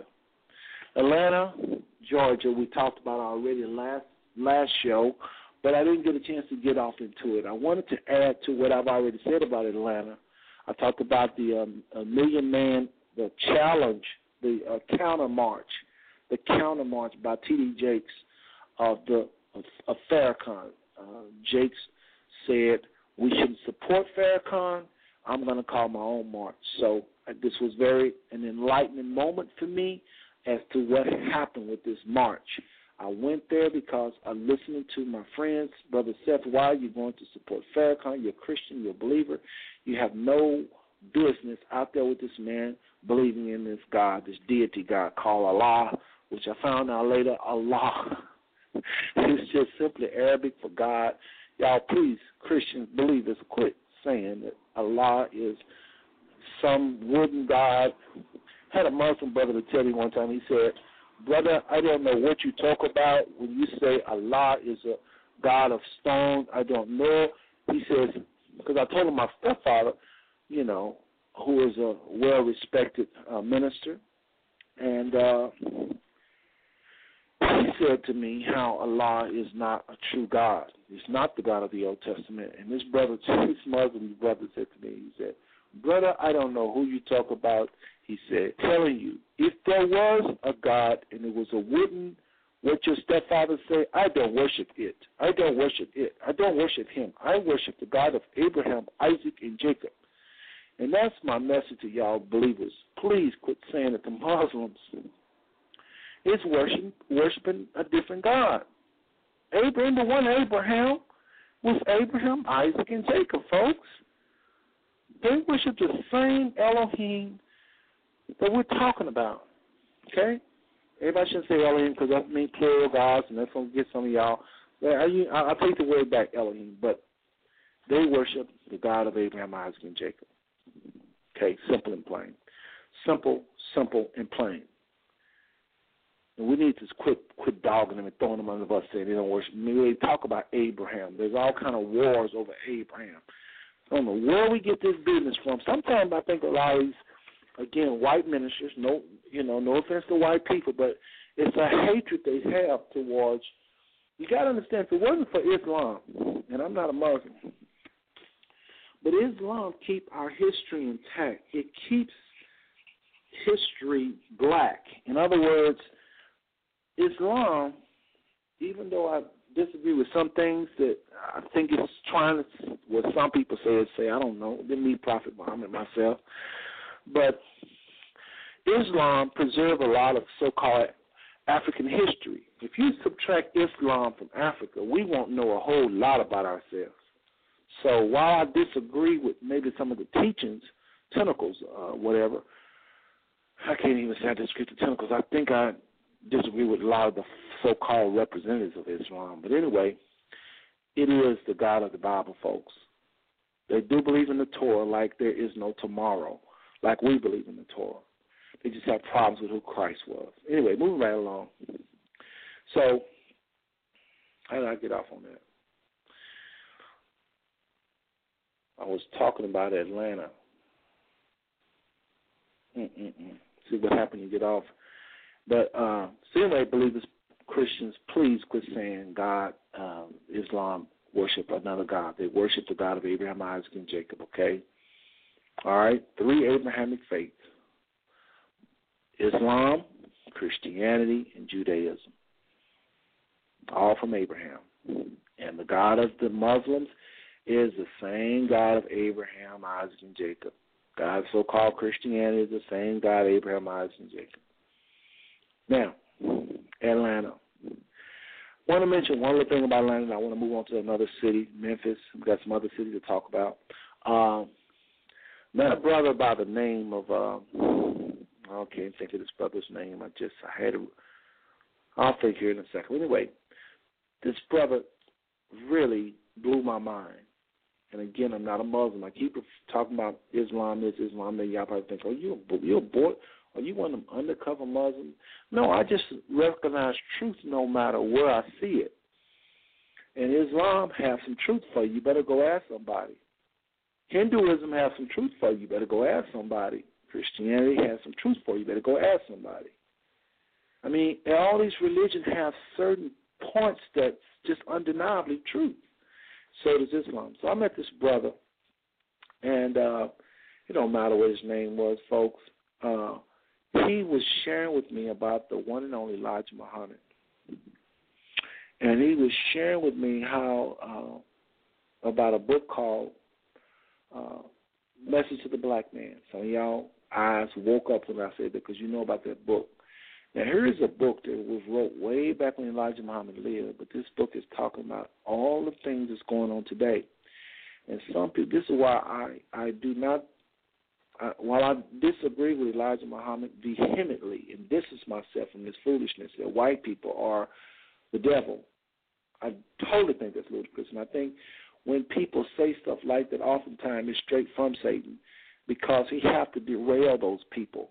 Some people that say crazy stuff like that has profound stuff they'll say in the very next statement. Case in point, Peter tells Christ, Thou art Christ, the Son of the living God. And Christ says to Peter, You know, nobody revealed this to you. No person, no flesh and blood, blood has not revealed this unto you, Peter, but my Father which is in heaven. So let's get this straight. The Father put it in Peter's spirit and revealed to him who Christ was, because Christ was just another guy talking some good stuff to the other disciples. But Peter got a revelation of who he was, and Christ said, "The Father has revealed this unto you, and I'm going to build my church on that revelation." Everybody was probably high fiving Peter, so to speak, excited. And then Peter, the very next comment I think he makes is, when Christ began to talk about how he has to go and offer up his life, die for the sins of man, Peter says, Don't let this be so. It will not happen. And then what does Christ say? Y'all remember? What did Christ say, Peter? Get behind me, Satan. That's how I look at Elijah Muhammad. One minute he'll say something very profound, like the message to the black man a book that tells the future of our people. And how did this man, supposedly uneducated, have that kind of insight? It's crazy. Elijah Muhammad was no joke. You think about the kind of fruit, and that's another way you know if a, if a person is saying something. Look at the fruit they produce. Listen to these names: Louis Farrakhan, Malcolm X, and uh, can't think of his son's name right now. Uh, Elijah Muhammad's son, uh, Warith Muhammad. Warith Deen Muhammad. Look at the followers. He had more followers. They have more property. They have more resources than the Nation of Islam. Warith Deen Muhammad got a strong following and ties to Saudi Arabia, et cetera, et cetera. But it ain't just them three guys.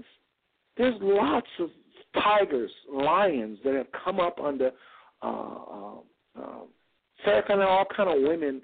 In the Nation of Islam, have a lot of powerful people, doctors. You know, I just don't know their names. Uh, thinking of one sister, very pretty lady. Can't think of her name. She's one of the top spokesmen there. But anyway, they have a lot of bright minds. Some of the brightest people that have walked our planet and learned from Elijah Muhammad. Not to mention people like uh, Ben Ammi in Israel, uh, uh, from Israel. Uh, have been impressed, have learned things, have learned from Elijah Muhammad. I've heard that about him. And there's other people. I just can't think right now, but there's a lot. The list is very, very long. Um, can't think of the brother used to. Uh, I think Stokely Carmichael. It's just a lot of names.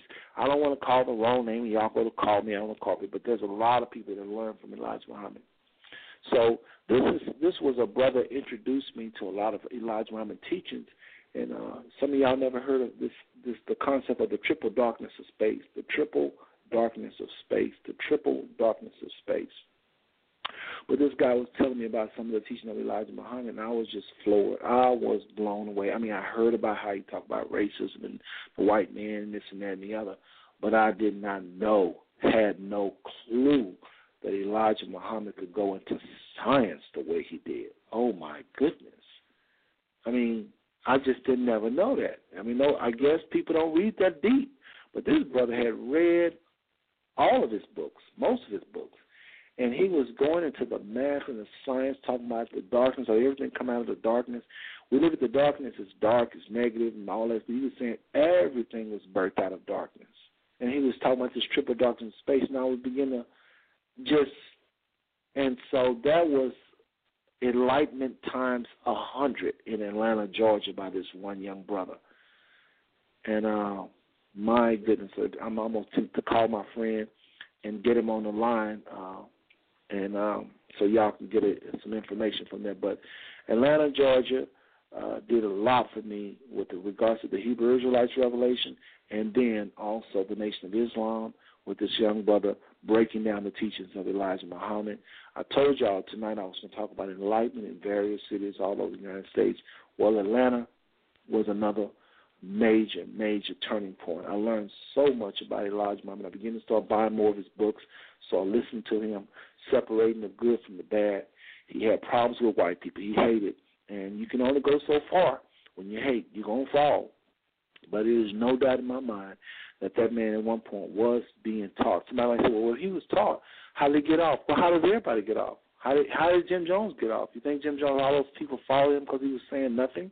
He was saying something at first, but it's like when the most when Satan sees somebody really about to do something great, he derailed them, and, and that's I think what happened to a lot of these people. So anyway, that triple darkness of, faith, uh, of space and Elijah Muhammad, the teaching uh, by this young boy in Atlanta was just unreal. I'm sorry I can't think of his name right now. Y'all just got to forgive me.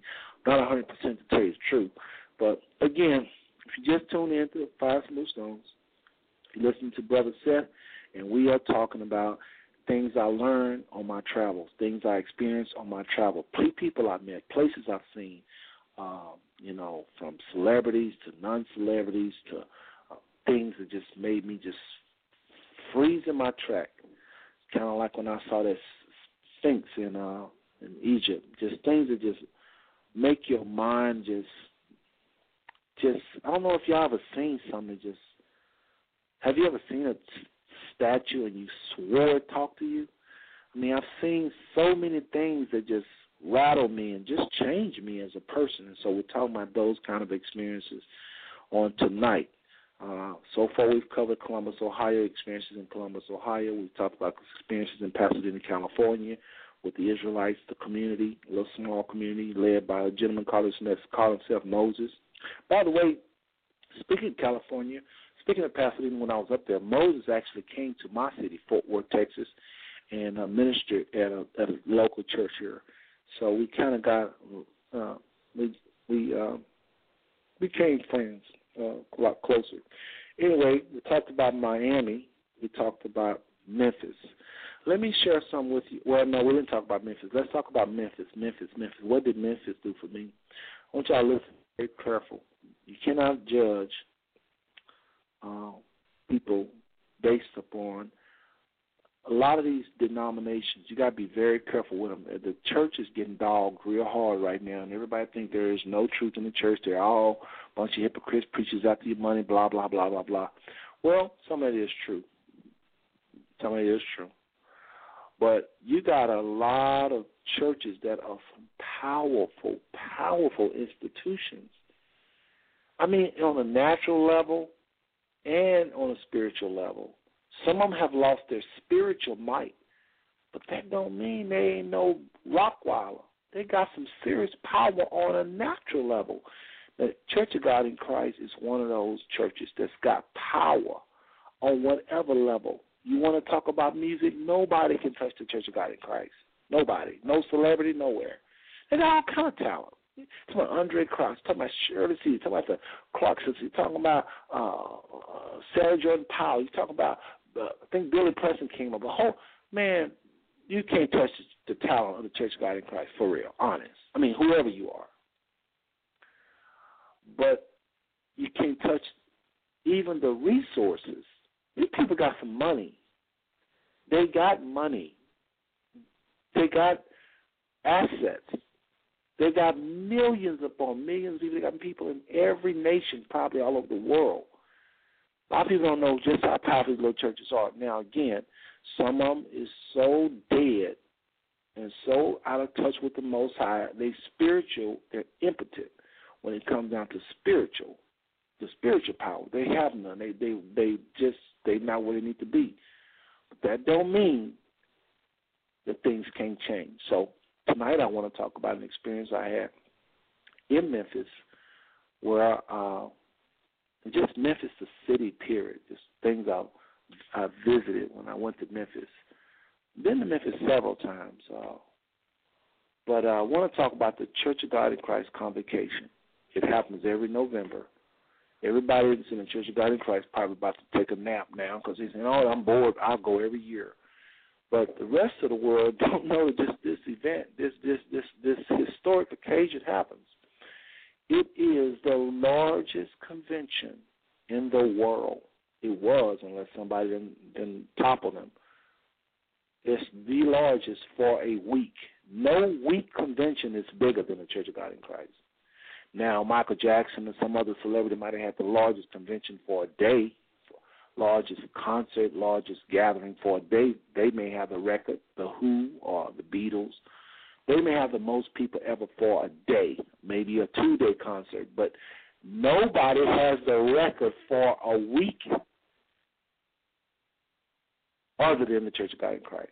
It is crazy billboards saying the Saints are coming, the Saints are coming. Hotels feel just overbooked. You gotta we we went we couldn't even stay in no hotel. But The the guy that was booking the hotel actually did something he shouldn't did. He said, Hey man, why don't y'all stay with me? You know, we said, We don't know we we trust you. Now we went there and met him, met his wife and said, You know, we can trust him. We stayed with the guy that actually worked for the hotel.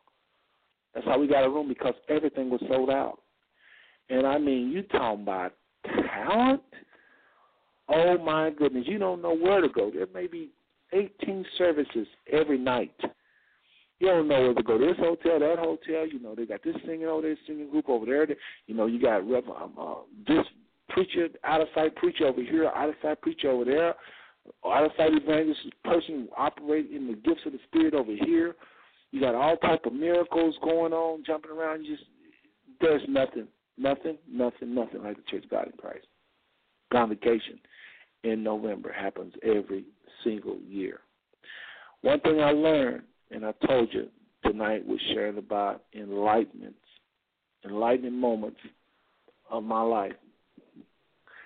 I didn't know that there was that many black people that met. That's number one. There was a change. There was something to see. And you know, I really wish a lot of white people can see this. It ain't just for black people. Uh, I think Billy Graham, I think Billy Graham actually spoke at the one I went to. Now I think about it, I think Billy Graham himself spoke at, at the Church of God in Christ Convocation. The one uh, that I went to, um, and I'll tell you how you can figure out which which year it was. Is when they first, uh, when Karen Clark first sung uh, "Endow Me." Endow Me.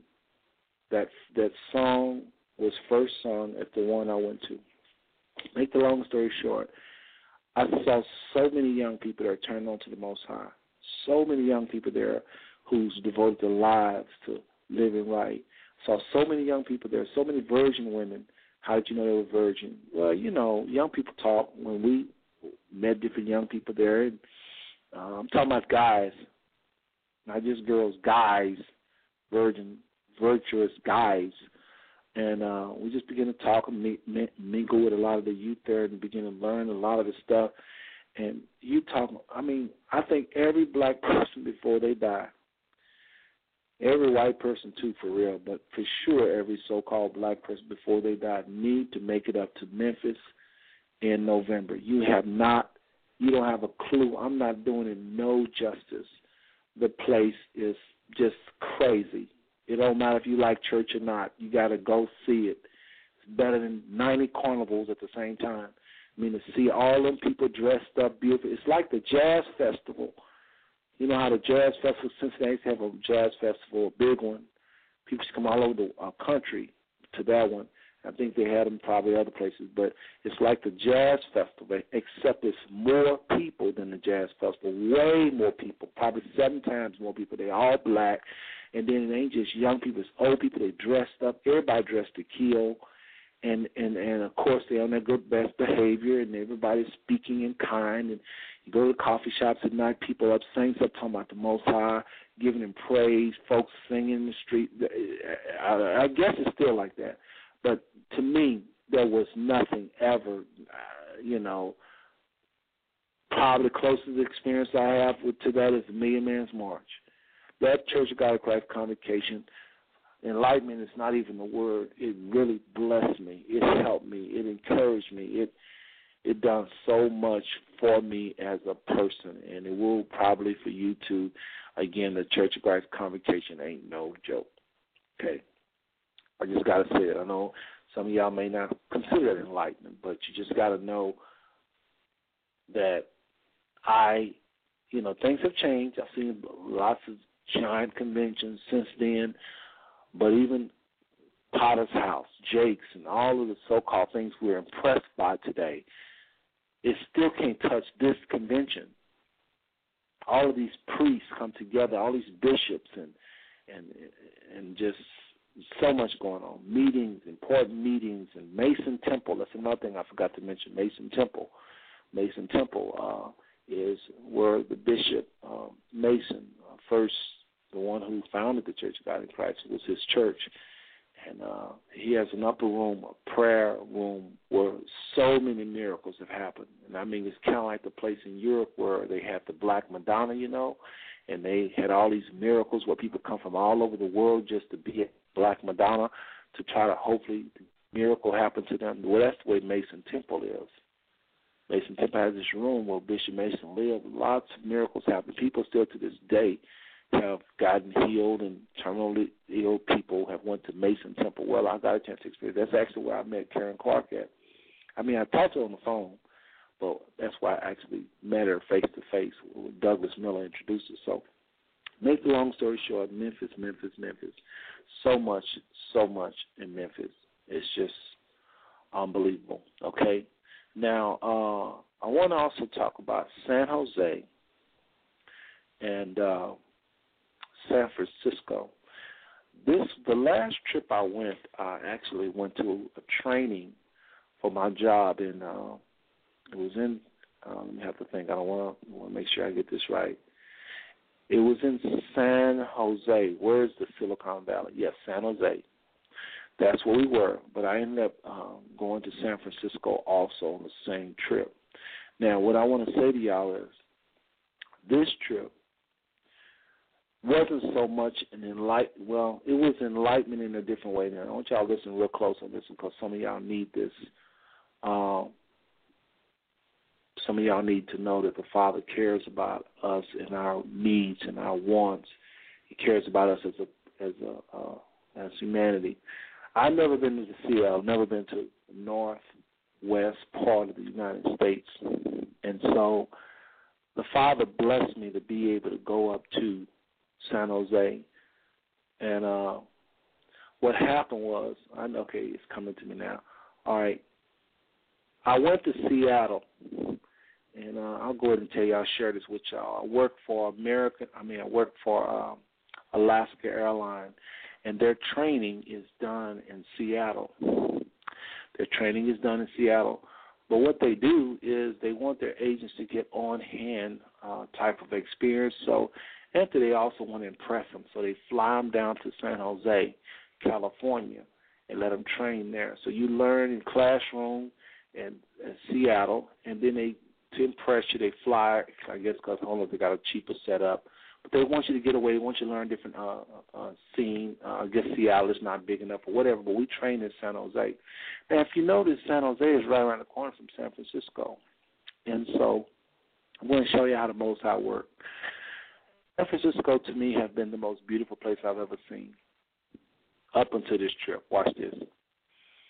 So I'm trying to show you how the Father will just shower you with His love. This have nothing to do with the five smooth stones, the five topics I talk about. This is showing you the mercy, the love of the Father, how He cares about our goals, our dreams, our wishes, or whatever. Now, uh, I had never been to the Northwest, and uh, I had really wanted to go bad and I also want to go and see San Francisco again because up until that point, San Francisco had been the most beautiful place I've seen. I've been all over the world, but nothing can touch certain angles in San Francisco where you got that Golden Gate Bridge, and Alcatraz on this side, and you're looking at all these bridges. It can be very nice.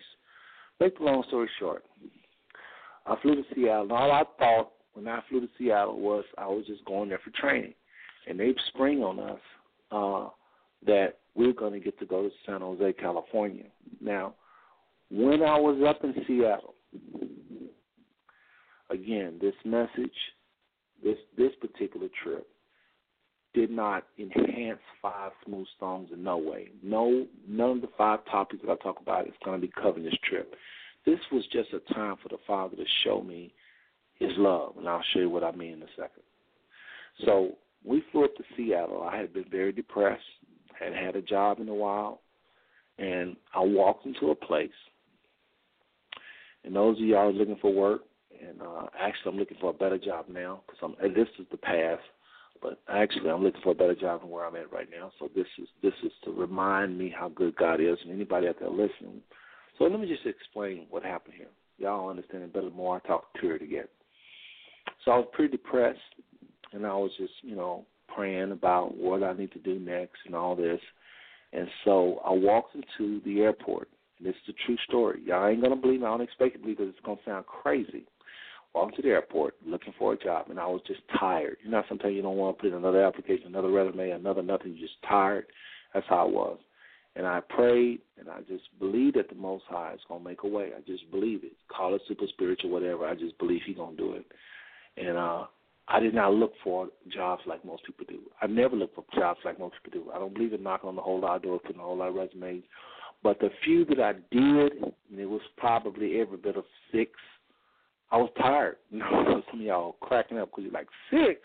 Yeah, that's I just hate it. I despise it. I despise putting up. I despise the whole job search. So after about six, I was tired. Tired of the no's. I didn't want to hear nobody say no again, even though it was just six. I know how they supposed to for forty, fifty. I've done that too, but I'm I'm just I was couldn't do. I only could do the and I remember walking into this building. Y'all not gonna believe this. From the time I walked into the airport, I actually got hired within 30 minutes.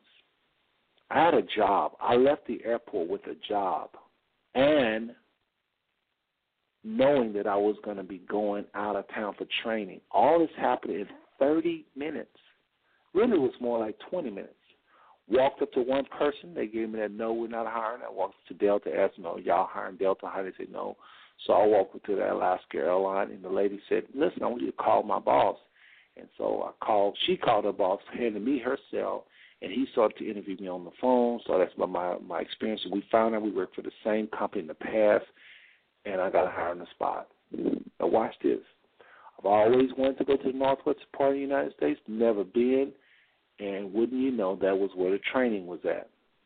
Now well, so what, Seth? You got to go to Seattle. No, no, no, no. You don't get it. It was what I experienced in Seattle. I remember said earlier that it's not that I get to go here, go there. It's how I go. It's who I meet. I begin to when I went to Seattle, they put us in one of the nicest areas. I was able to walk at night and see the beauty. And Seattle actually was more beautiful than San Francisco but the Most High ain't done yet.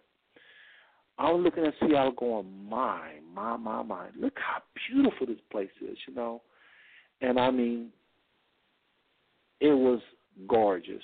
That Seattle area, that downtown, that, that you can't touch that. Nothing can touch that. Bill Gates them got a nice little niche there, you know, niche there.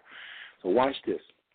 Then they explain on us. Y'all gonna go to San Jose for training? I'm like, San Jose? Why can't we don't train the Seattle airport? Why we gotta go? So I was happy, but I was just like, well, why don't they? Why can't we just can't train here at the airport? But they say no, we're gonna send y'all to San Jose. And I did not know that San Jose was across the street from not across the street, but a train ride over from San Francisco. I just didn't know it. Geographic, I didn't know it. I just thought we're going to San Jose, Silicon Valley, whatever that is, you know, where all the computers are made.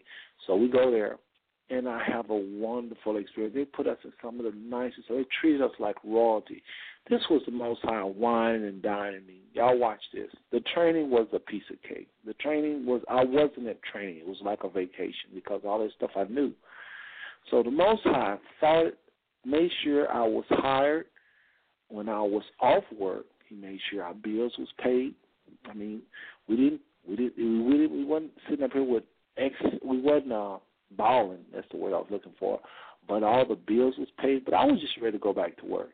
And I went and applied this place, got hired, like I said, in 30 minutes, able to go to a place I've always wanted to see, Seattle Northwest.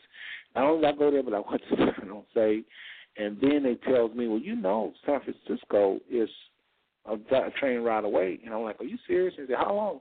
I think it was on like a 45 minute train ride, something like that, 30 or 40. And I got to go see my most important, beautiful place up to that point.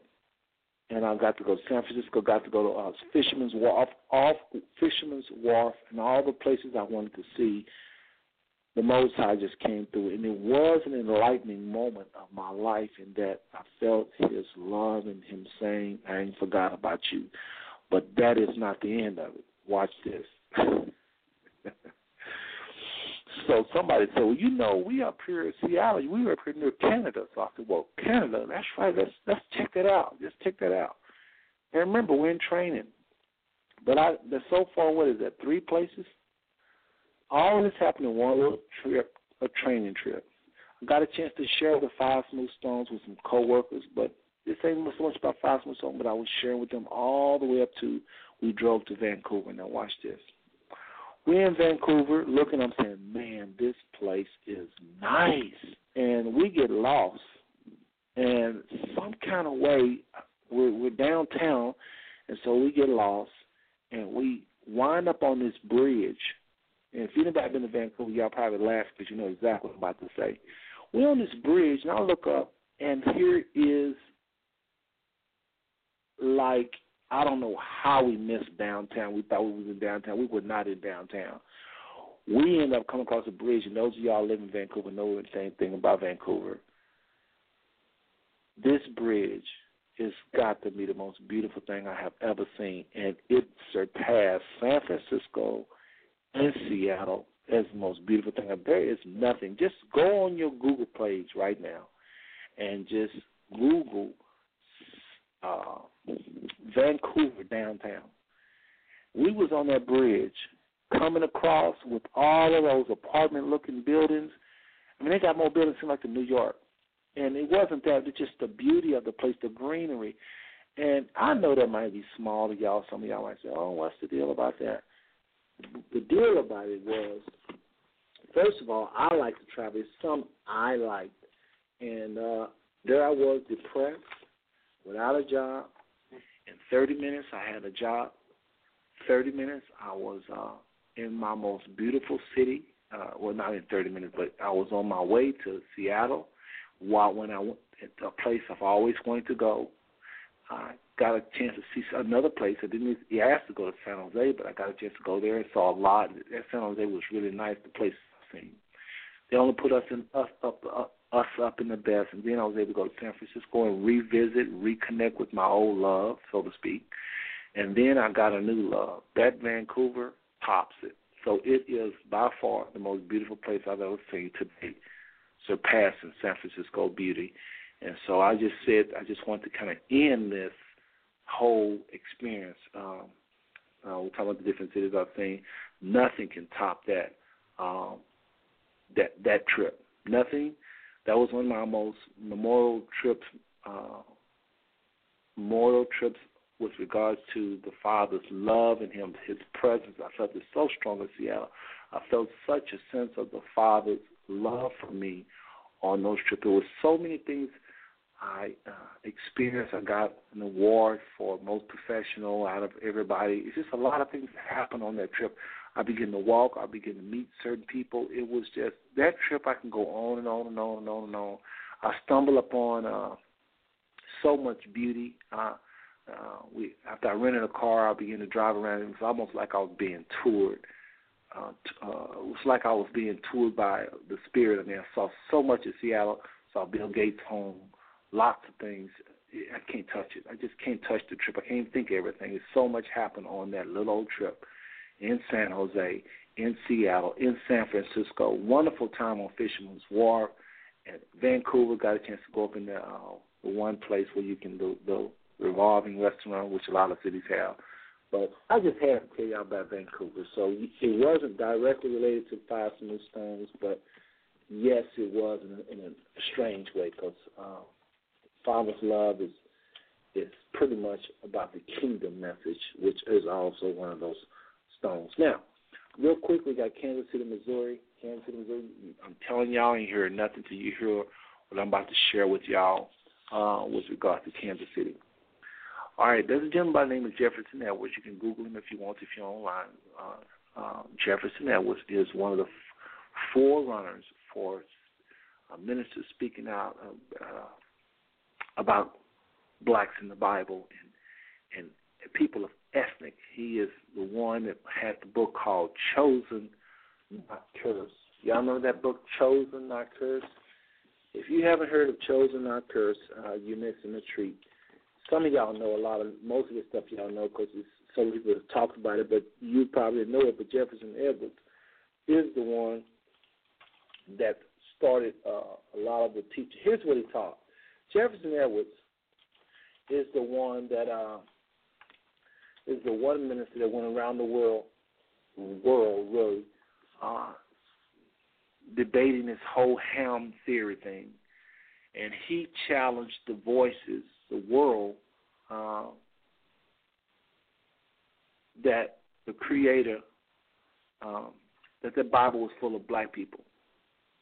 Actually, let me back up. Jefferson's message was in Chosen Not Cursed that there were blacks in the Bible because actually the picture um, on the book is a picture of Christ portrayed as a white person and a black man carrying, helping Christ carry the cross. So Jefferson was a little victim at first.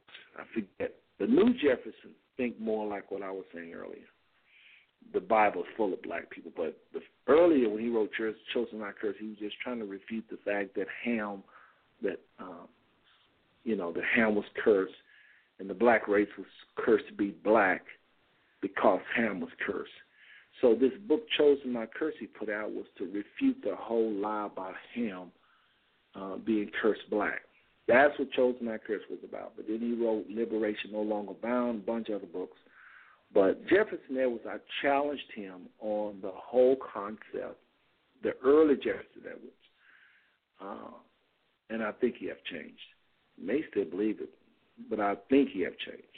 But the early Jefferson Edwards, um, the book became very popular, Chosen Not Cursed, and I challenged that book. I saw him speak at this church, and I went up to him and I challenged him to the book. And I say, my brother, I love your book, but I have issues with you believing that Ham is the father of the black race, Shem is the father of the yellow race, which is where the so-called Jews come out of, and Japheth or Japheth is the father of the white race. I have problems with that doctrine. He said, Well, my brother, go ahead, share what you got. And I'll begin to say a concept I created called balance the population. I said, if you would balance the population, it wouldn't be nonsense what you're saying. He said, What do you mean by balance the population? I said, Well, you got to understand that Caucasians have murdered a whole planet full of Africans African Americans or, or, or black people. And then they go to South America and they murder. And they, they well, I, I, what I say was they, they have murdered a planet full of people. And I say, and he said, well, that's true. And I started talking about numbers. I said, you in South, I used to know the exact numbers, not the exact number, but the ballpark number. I said there was X amount of millions in South America, and then they came to the North America, and they X amount of Indians. And then they went to Africa in the Middle Passage. I quote all these numbers. And I said, if you add that numbers up, that's that's the the amount of people that's on the planet today. So these people have just literally destroyed um, over a planet full of non-white people. I say so. If they live, those in the chat room, I just got a reminder that we got 90 seconds. 90 seconds. So I'm about to drop uh, the bomb on on, on you. I'm not done. I'm about to drop some serious information on you with these other cities, so you might want to call the number if you want to be a part of it. I'm telling you, I'm not just teasing you. got more information. I'm almost about to wrap this up. It may be about another 15, 10, 15 minutes. So please call the phone number if you want to continue to listen. Otherwise, thank y'all for listening tonight. Don't forget to follow Five Stone. Follow Five Smooth Stone, please.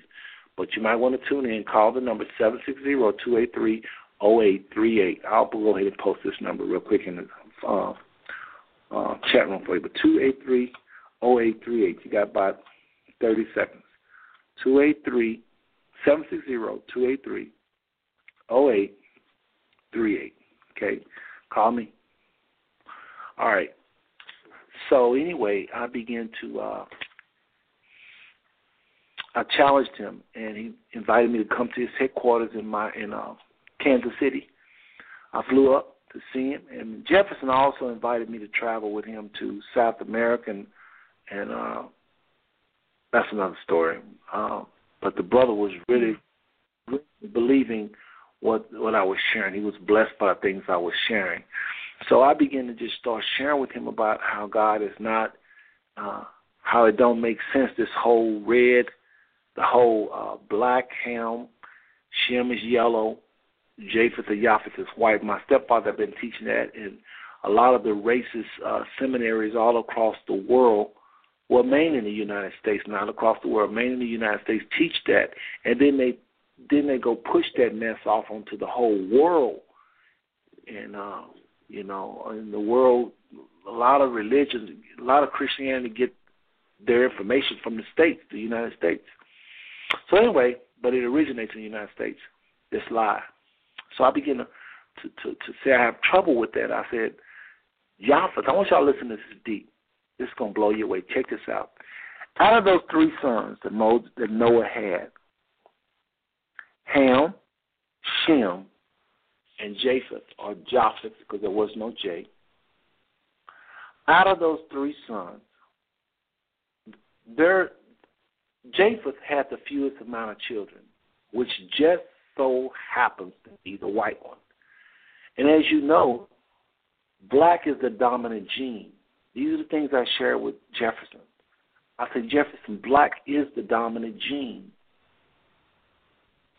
Black is the dominant gene. So Shem was yellow, and that's more dominant than white. So if Shem marries a white person, if his seed, if his children's children marries uh, marry Japheth or Japheth's children, the babies are going to be white. The children will be white. And don't let Ham get a hold of Japheth. If their children mingle, the baby is going to be white. The descendants are going to be white, I should say. I said so, and it would be it would help if Japheth had the most kids. Maybe they can take some mixing and still be around. But it just so happened they had the shortest amount of kids out of the three sons. I say Jefferson, it don't make sense. You can't come out with no rainbow, uh, no white family, black family, yellow family. They was all black. And he liked that. And then, not that I needed him to like it, but this was his enlightenment.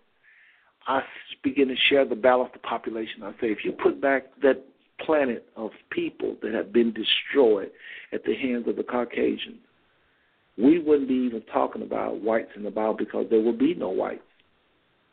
If you put on this planet right now, just think, listener, if we put, it's 7 billion people on this planet.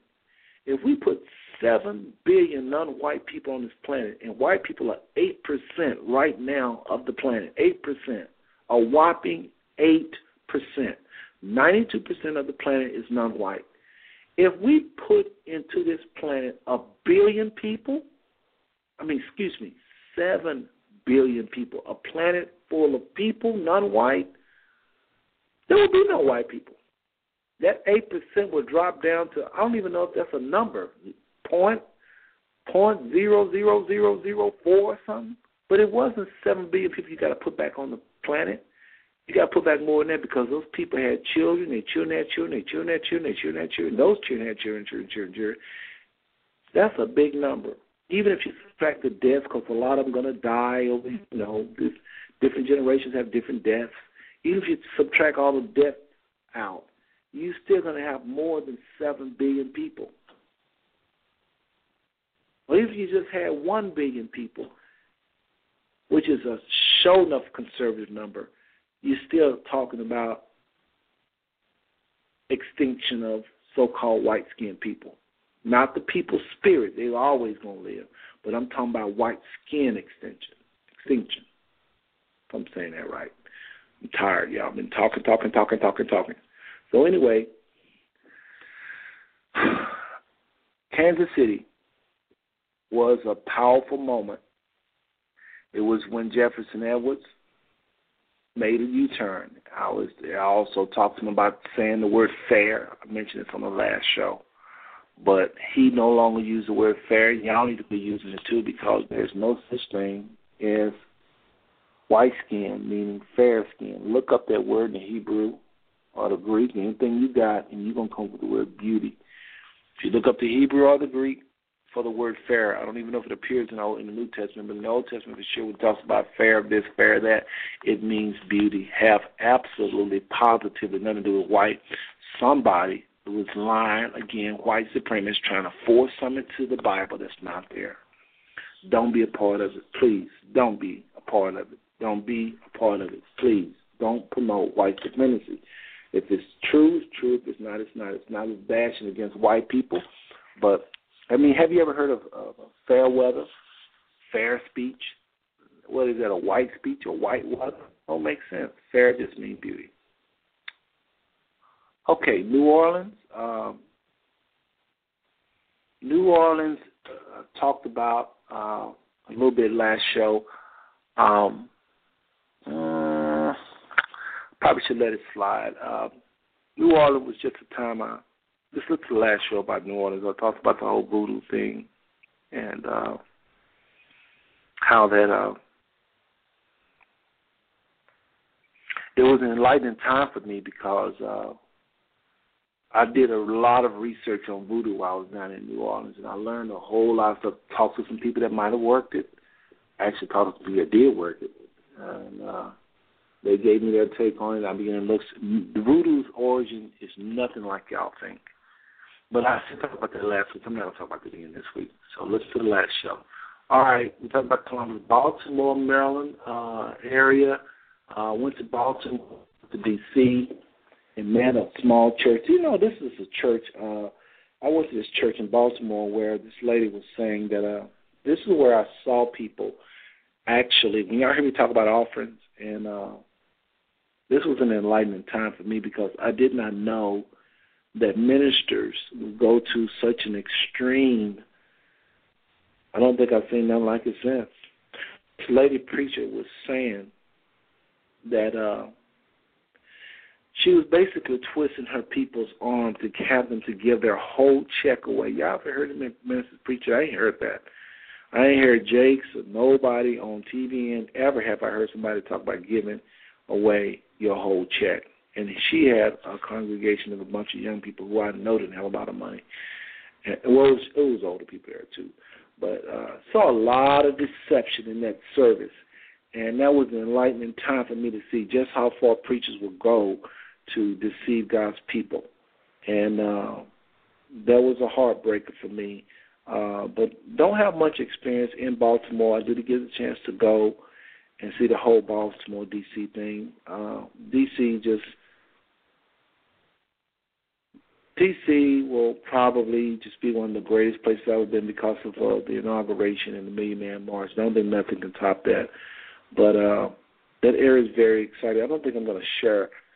I can't even really think, to tell you the truth, I can't even think of too many things we did. I know, I'm trying to think when I fellowship with this brother, I met this brother, and uh, what all we do?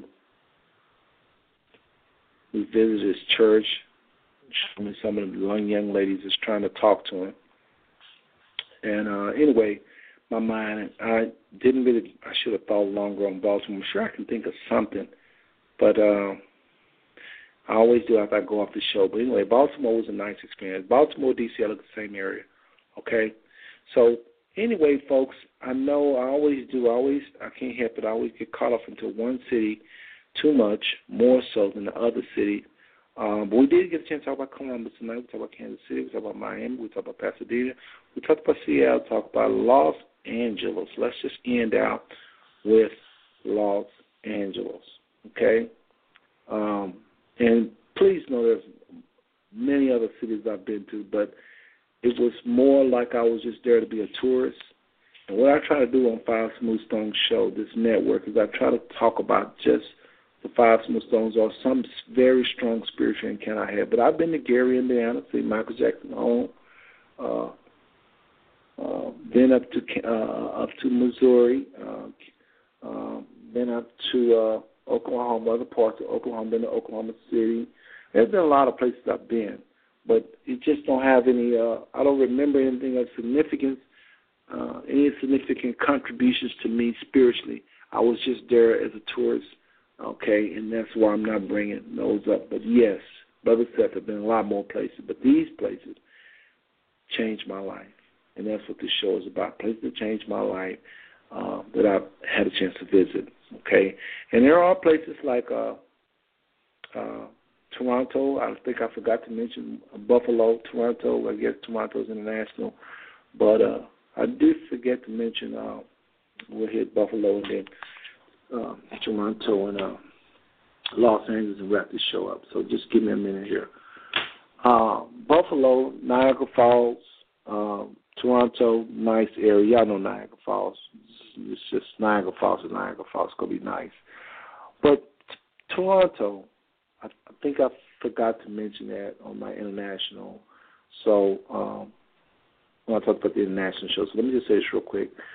I had the wonderful pleasure of meeting um, Maxine Smith, Kirk and Minerva, uh, this wonderful couple, these people in their church. Actually, check this out.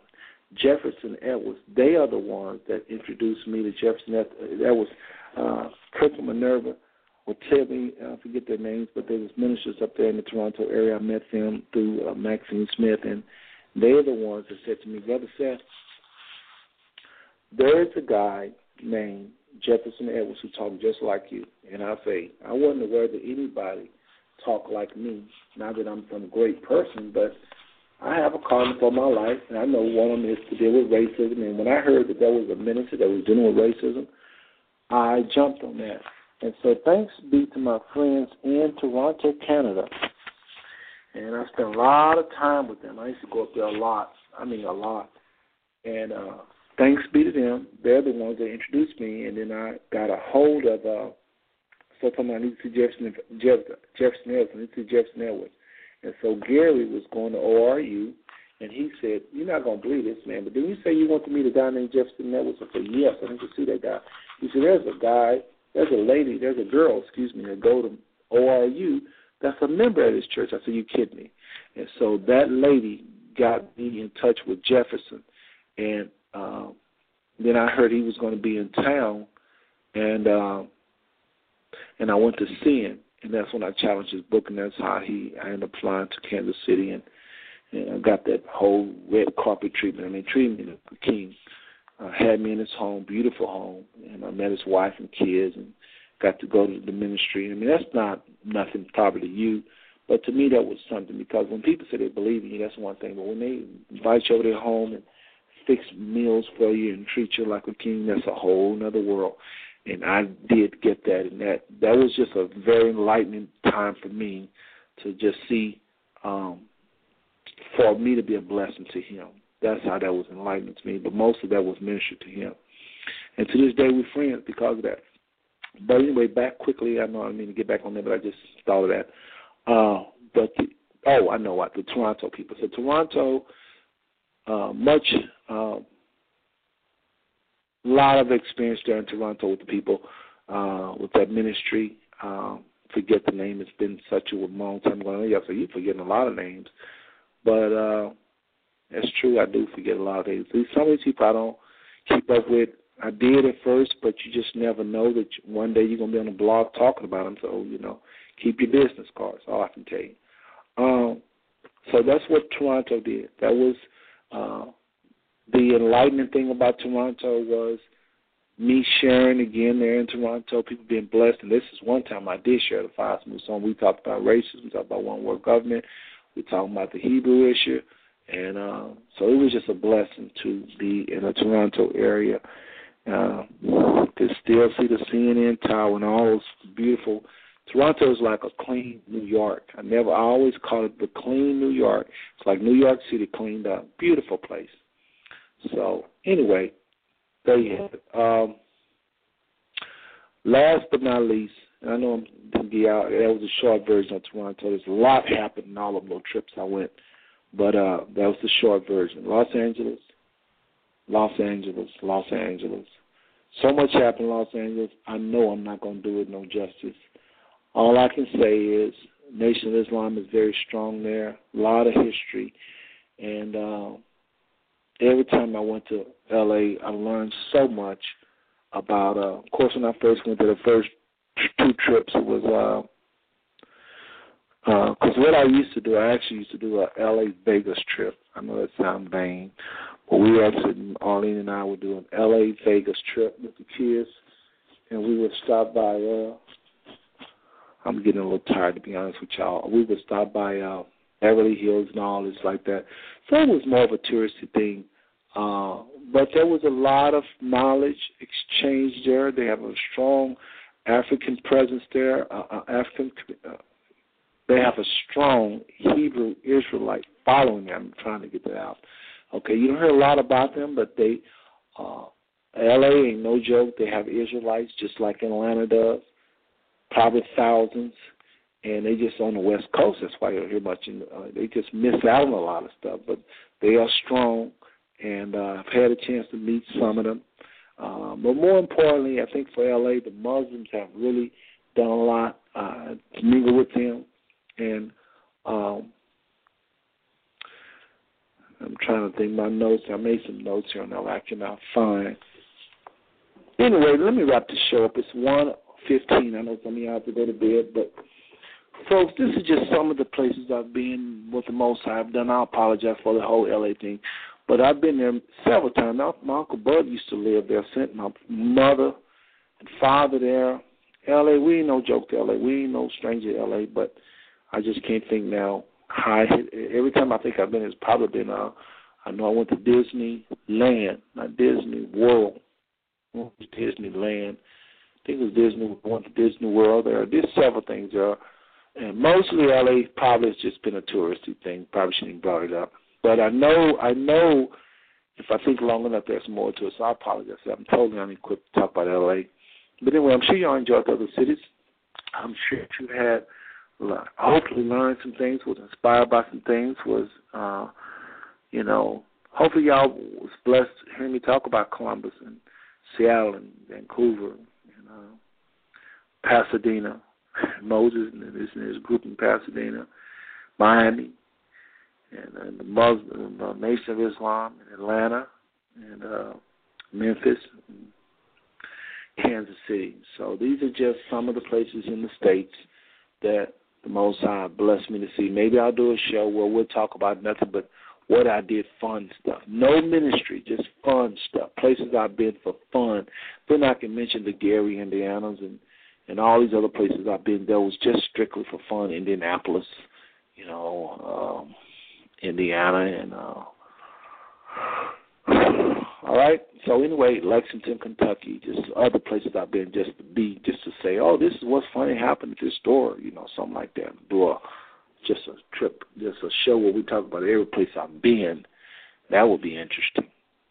Okay, Sometimes probably need to go in the non-ministry mode. But anyway, listen, everybody, you've been listening to Five Smooth Stones. While I ended kind of on a dull note with the LA thing, I still think y'all have enjoyed hearing all of these things that I've talked about.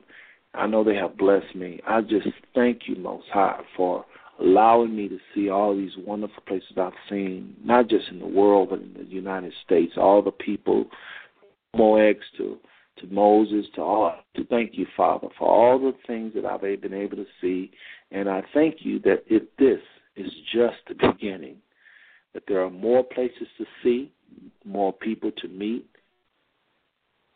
and more things to see. And I just thank you. I thank you. I thank you. Thank you for those experiences. Uh, amen.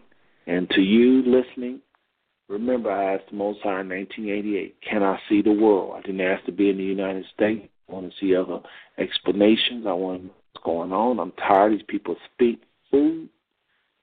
Uh, how do they say it? Sp- spoon feeding me through their own racist, uh, the way they look at things. And sometimes people don't mean to be racist. They just telling you, United States in America, we just brainwashed.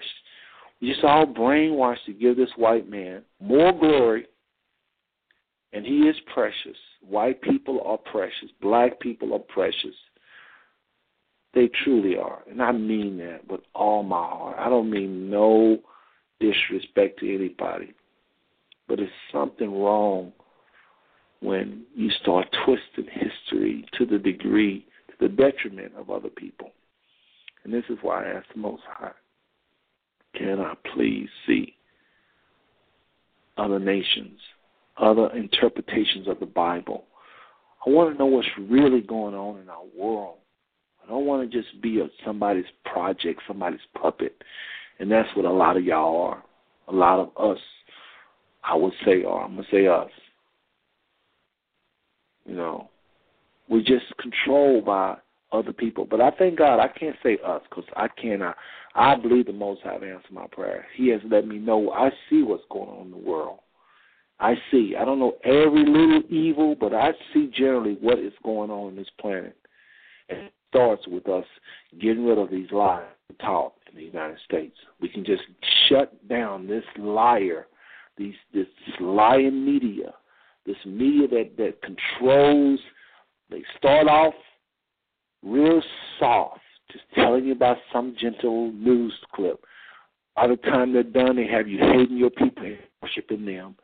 By the time they're done, they have you hating your religion and worshiping their religion. And I, and I think Christianity is great, you know, but there's a lot of parts of it that smells like any other lie does. And I'm not no fool. I see what they're trying to do, even with Christianity. So once we get past all these lies that the West is producing, this, this all these philosophies to take over world governments, this fake democracy, this all this fakeness, and, and, and just if we can just shut the mouth of the West and just let some of the other countries speak that have been exploited, let them speak. Let Chad speak. Let Nigeria speak. Let India speak. Let these some of these nations speak and lead for a change. I'm not anti-American. I'm anti-sin, and America is full of it. And they have not allowed their people to know the truth for a very long time. And I just thank the Most High. What little bit of light I do see, I do see. Good night. God bless.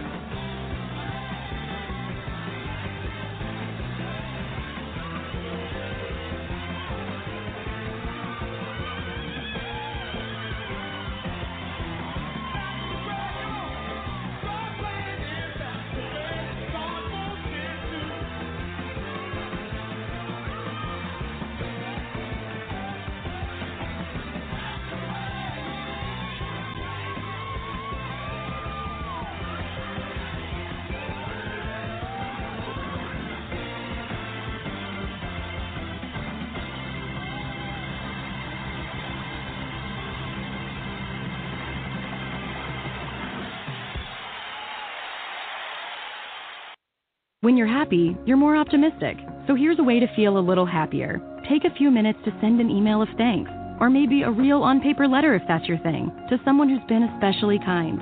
The boost you get will last for weeks. Frost. Opt for optimism.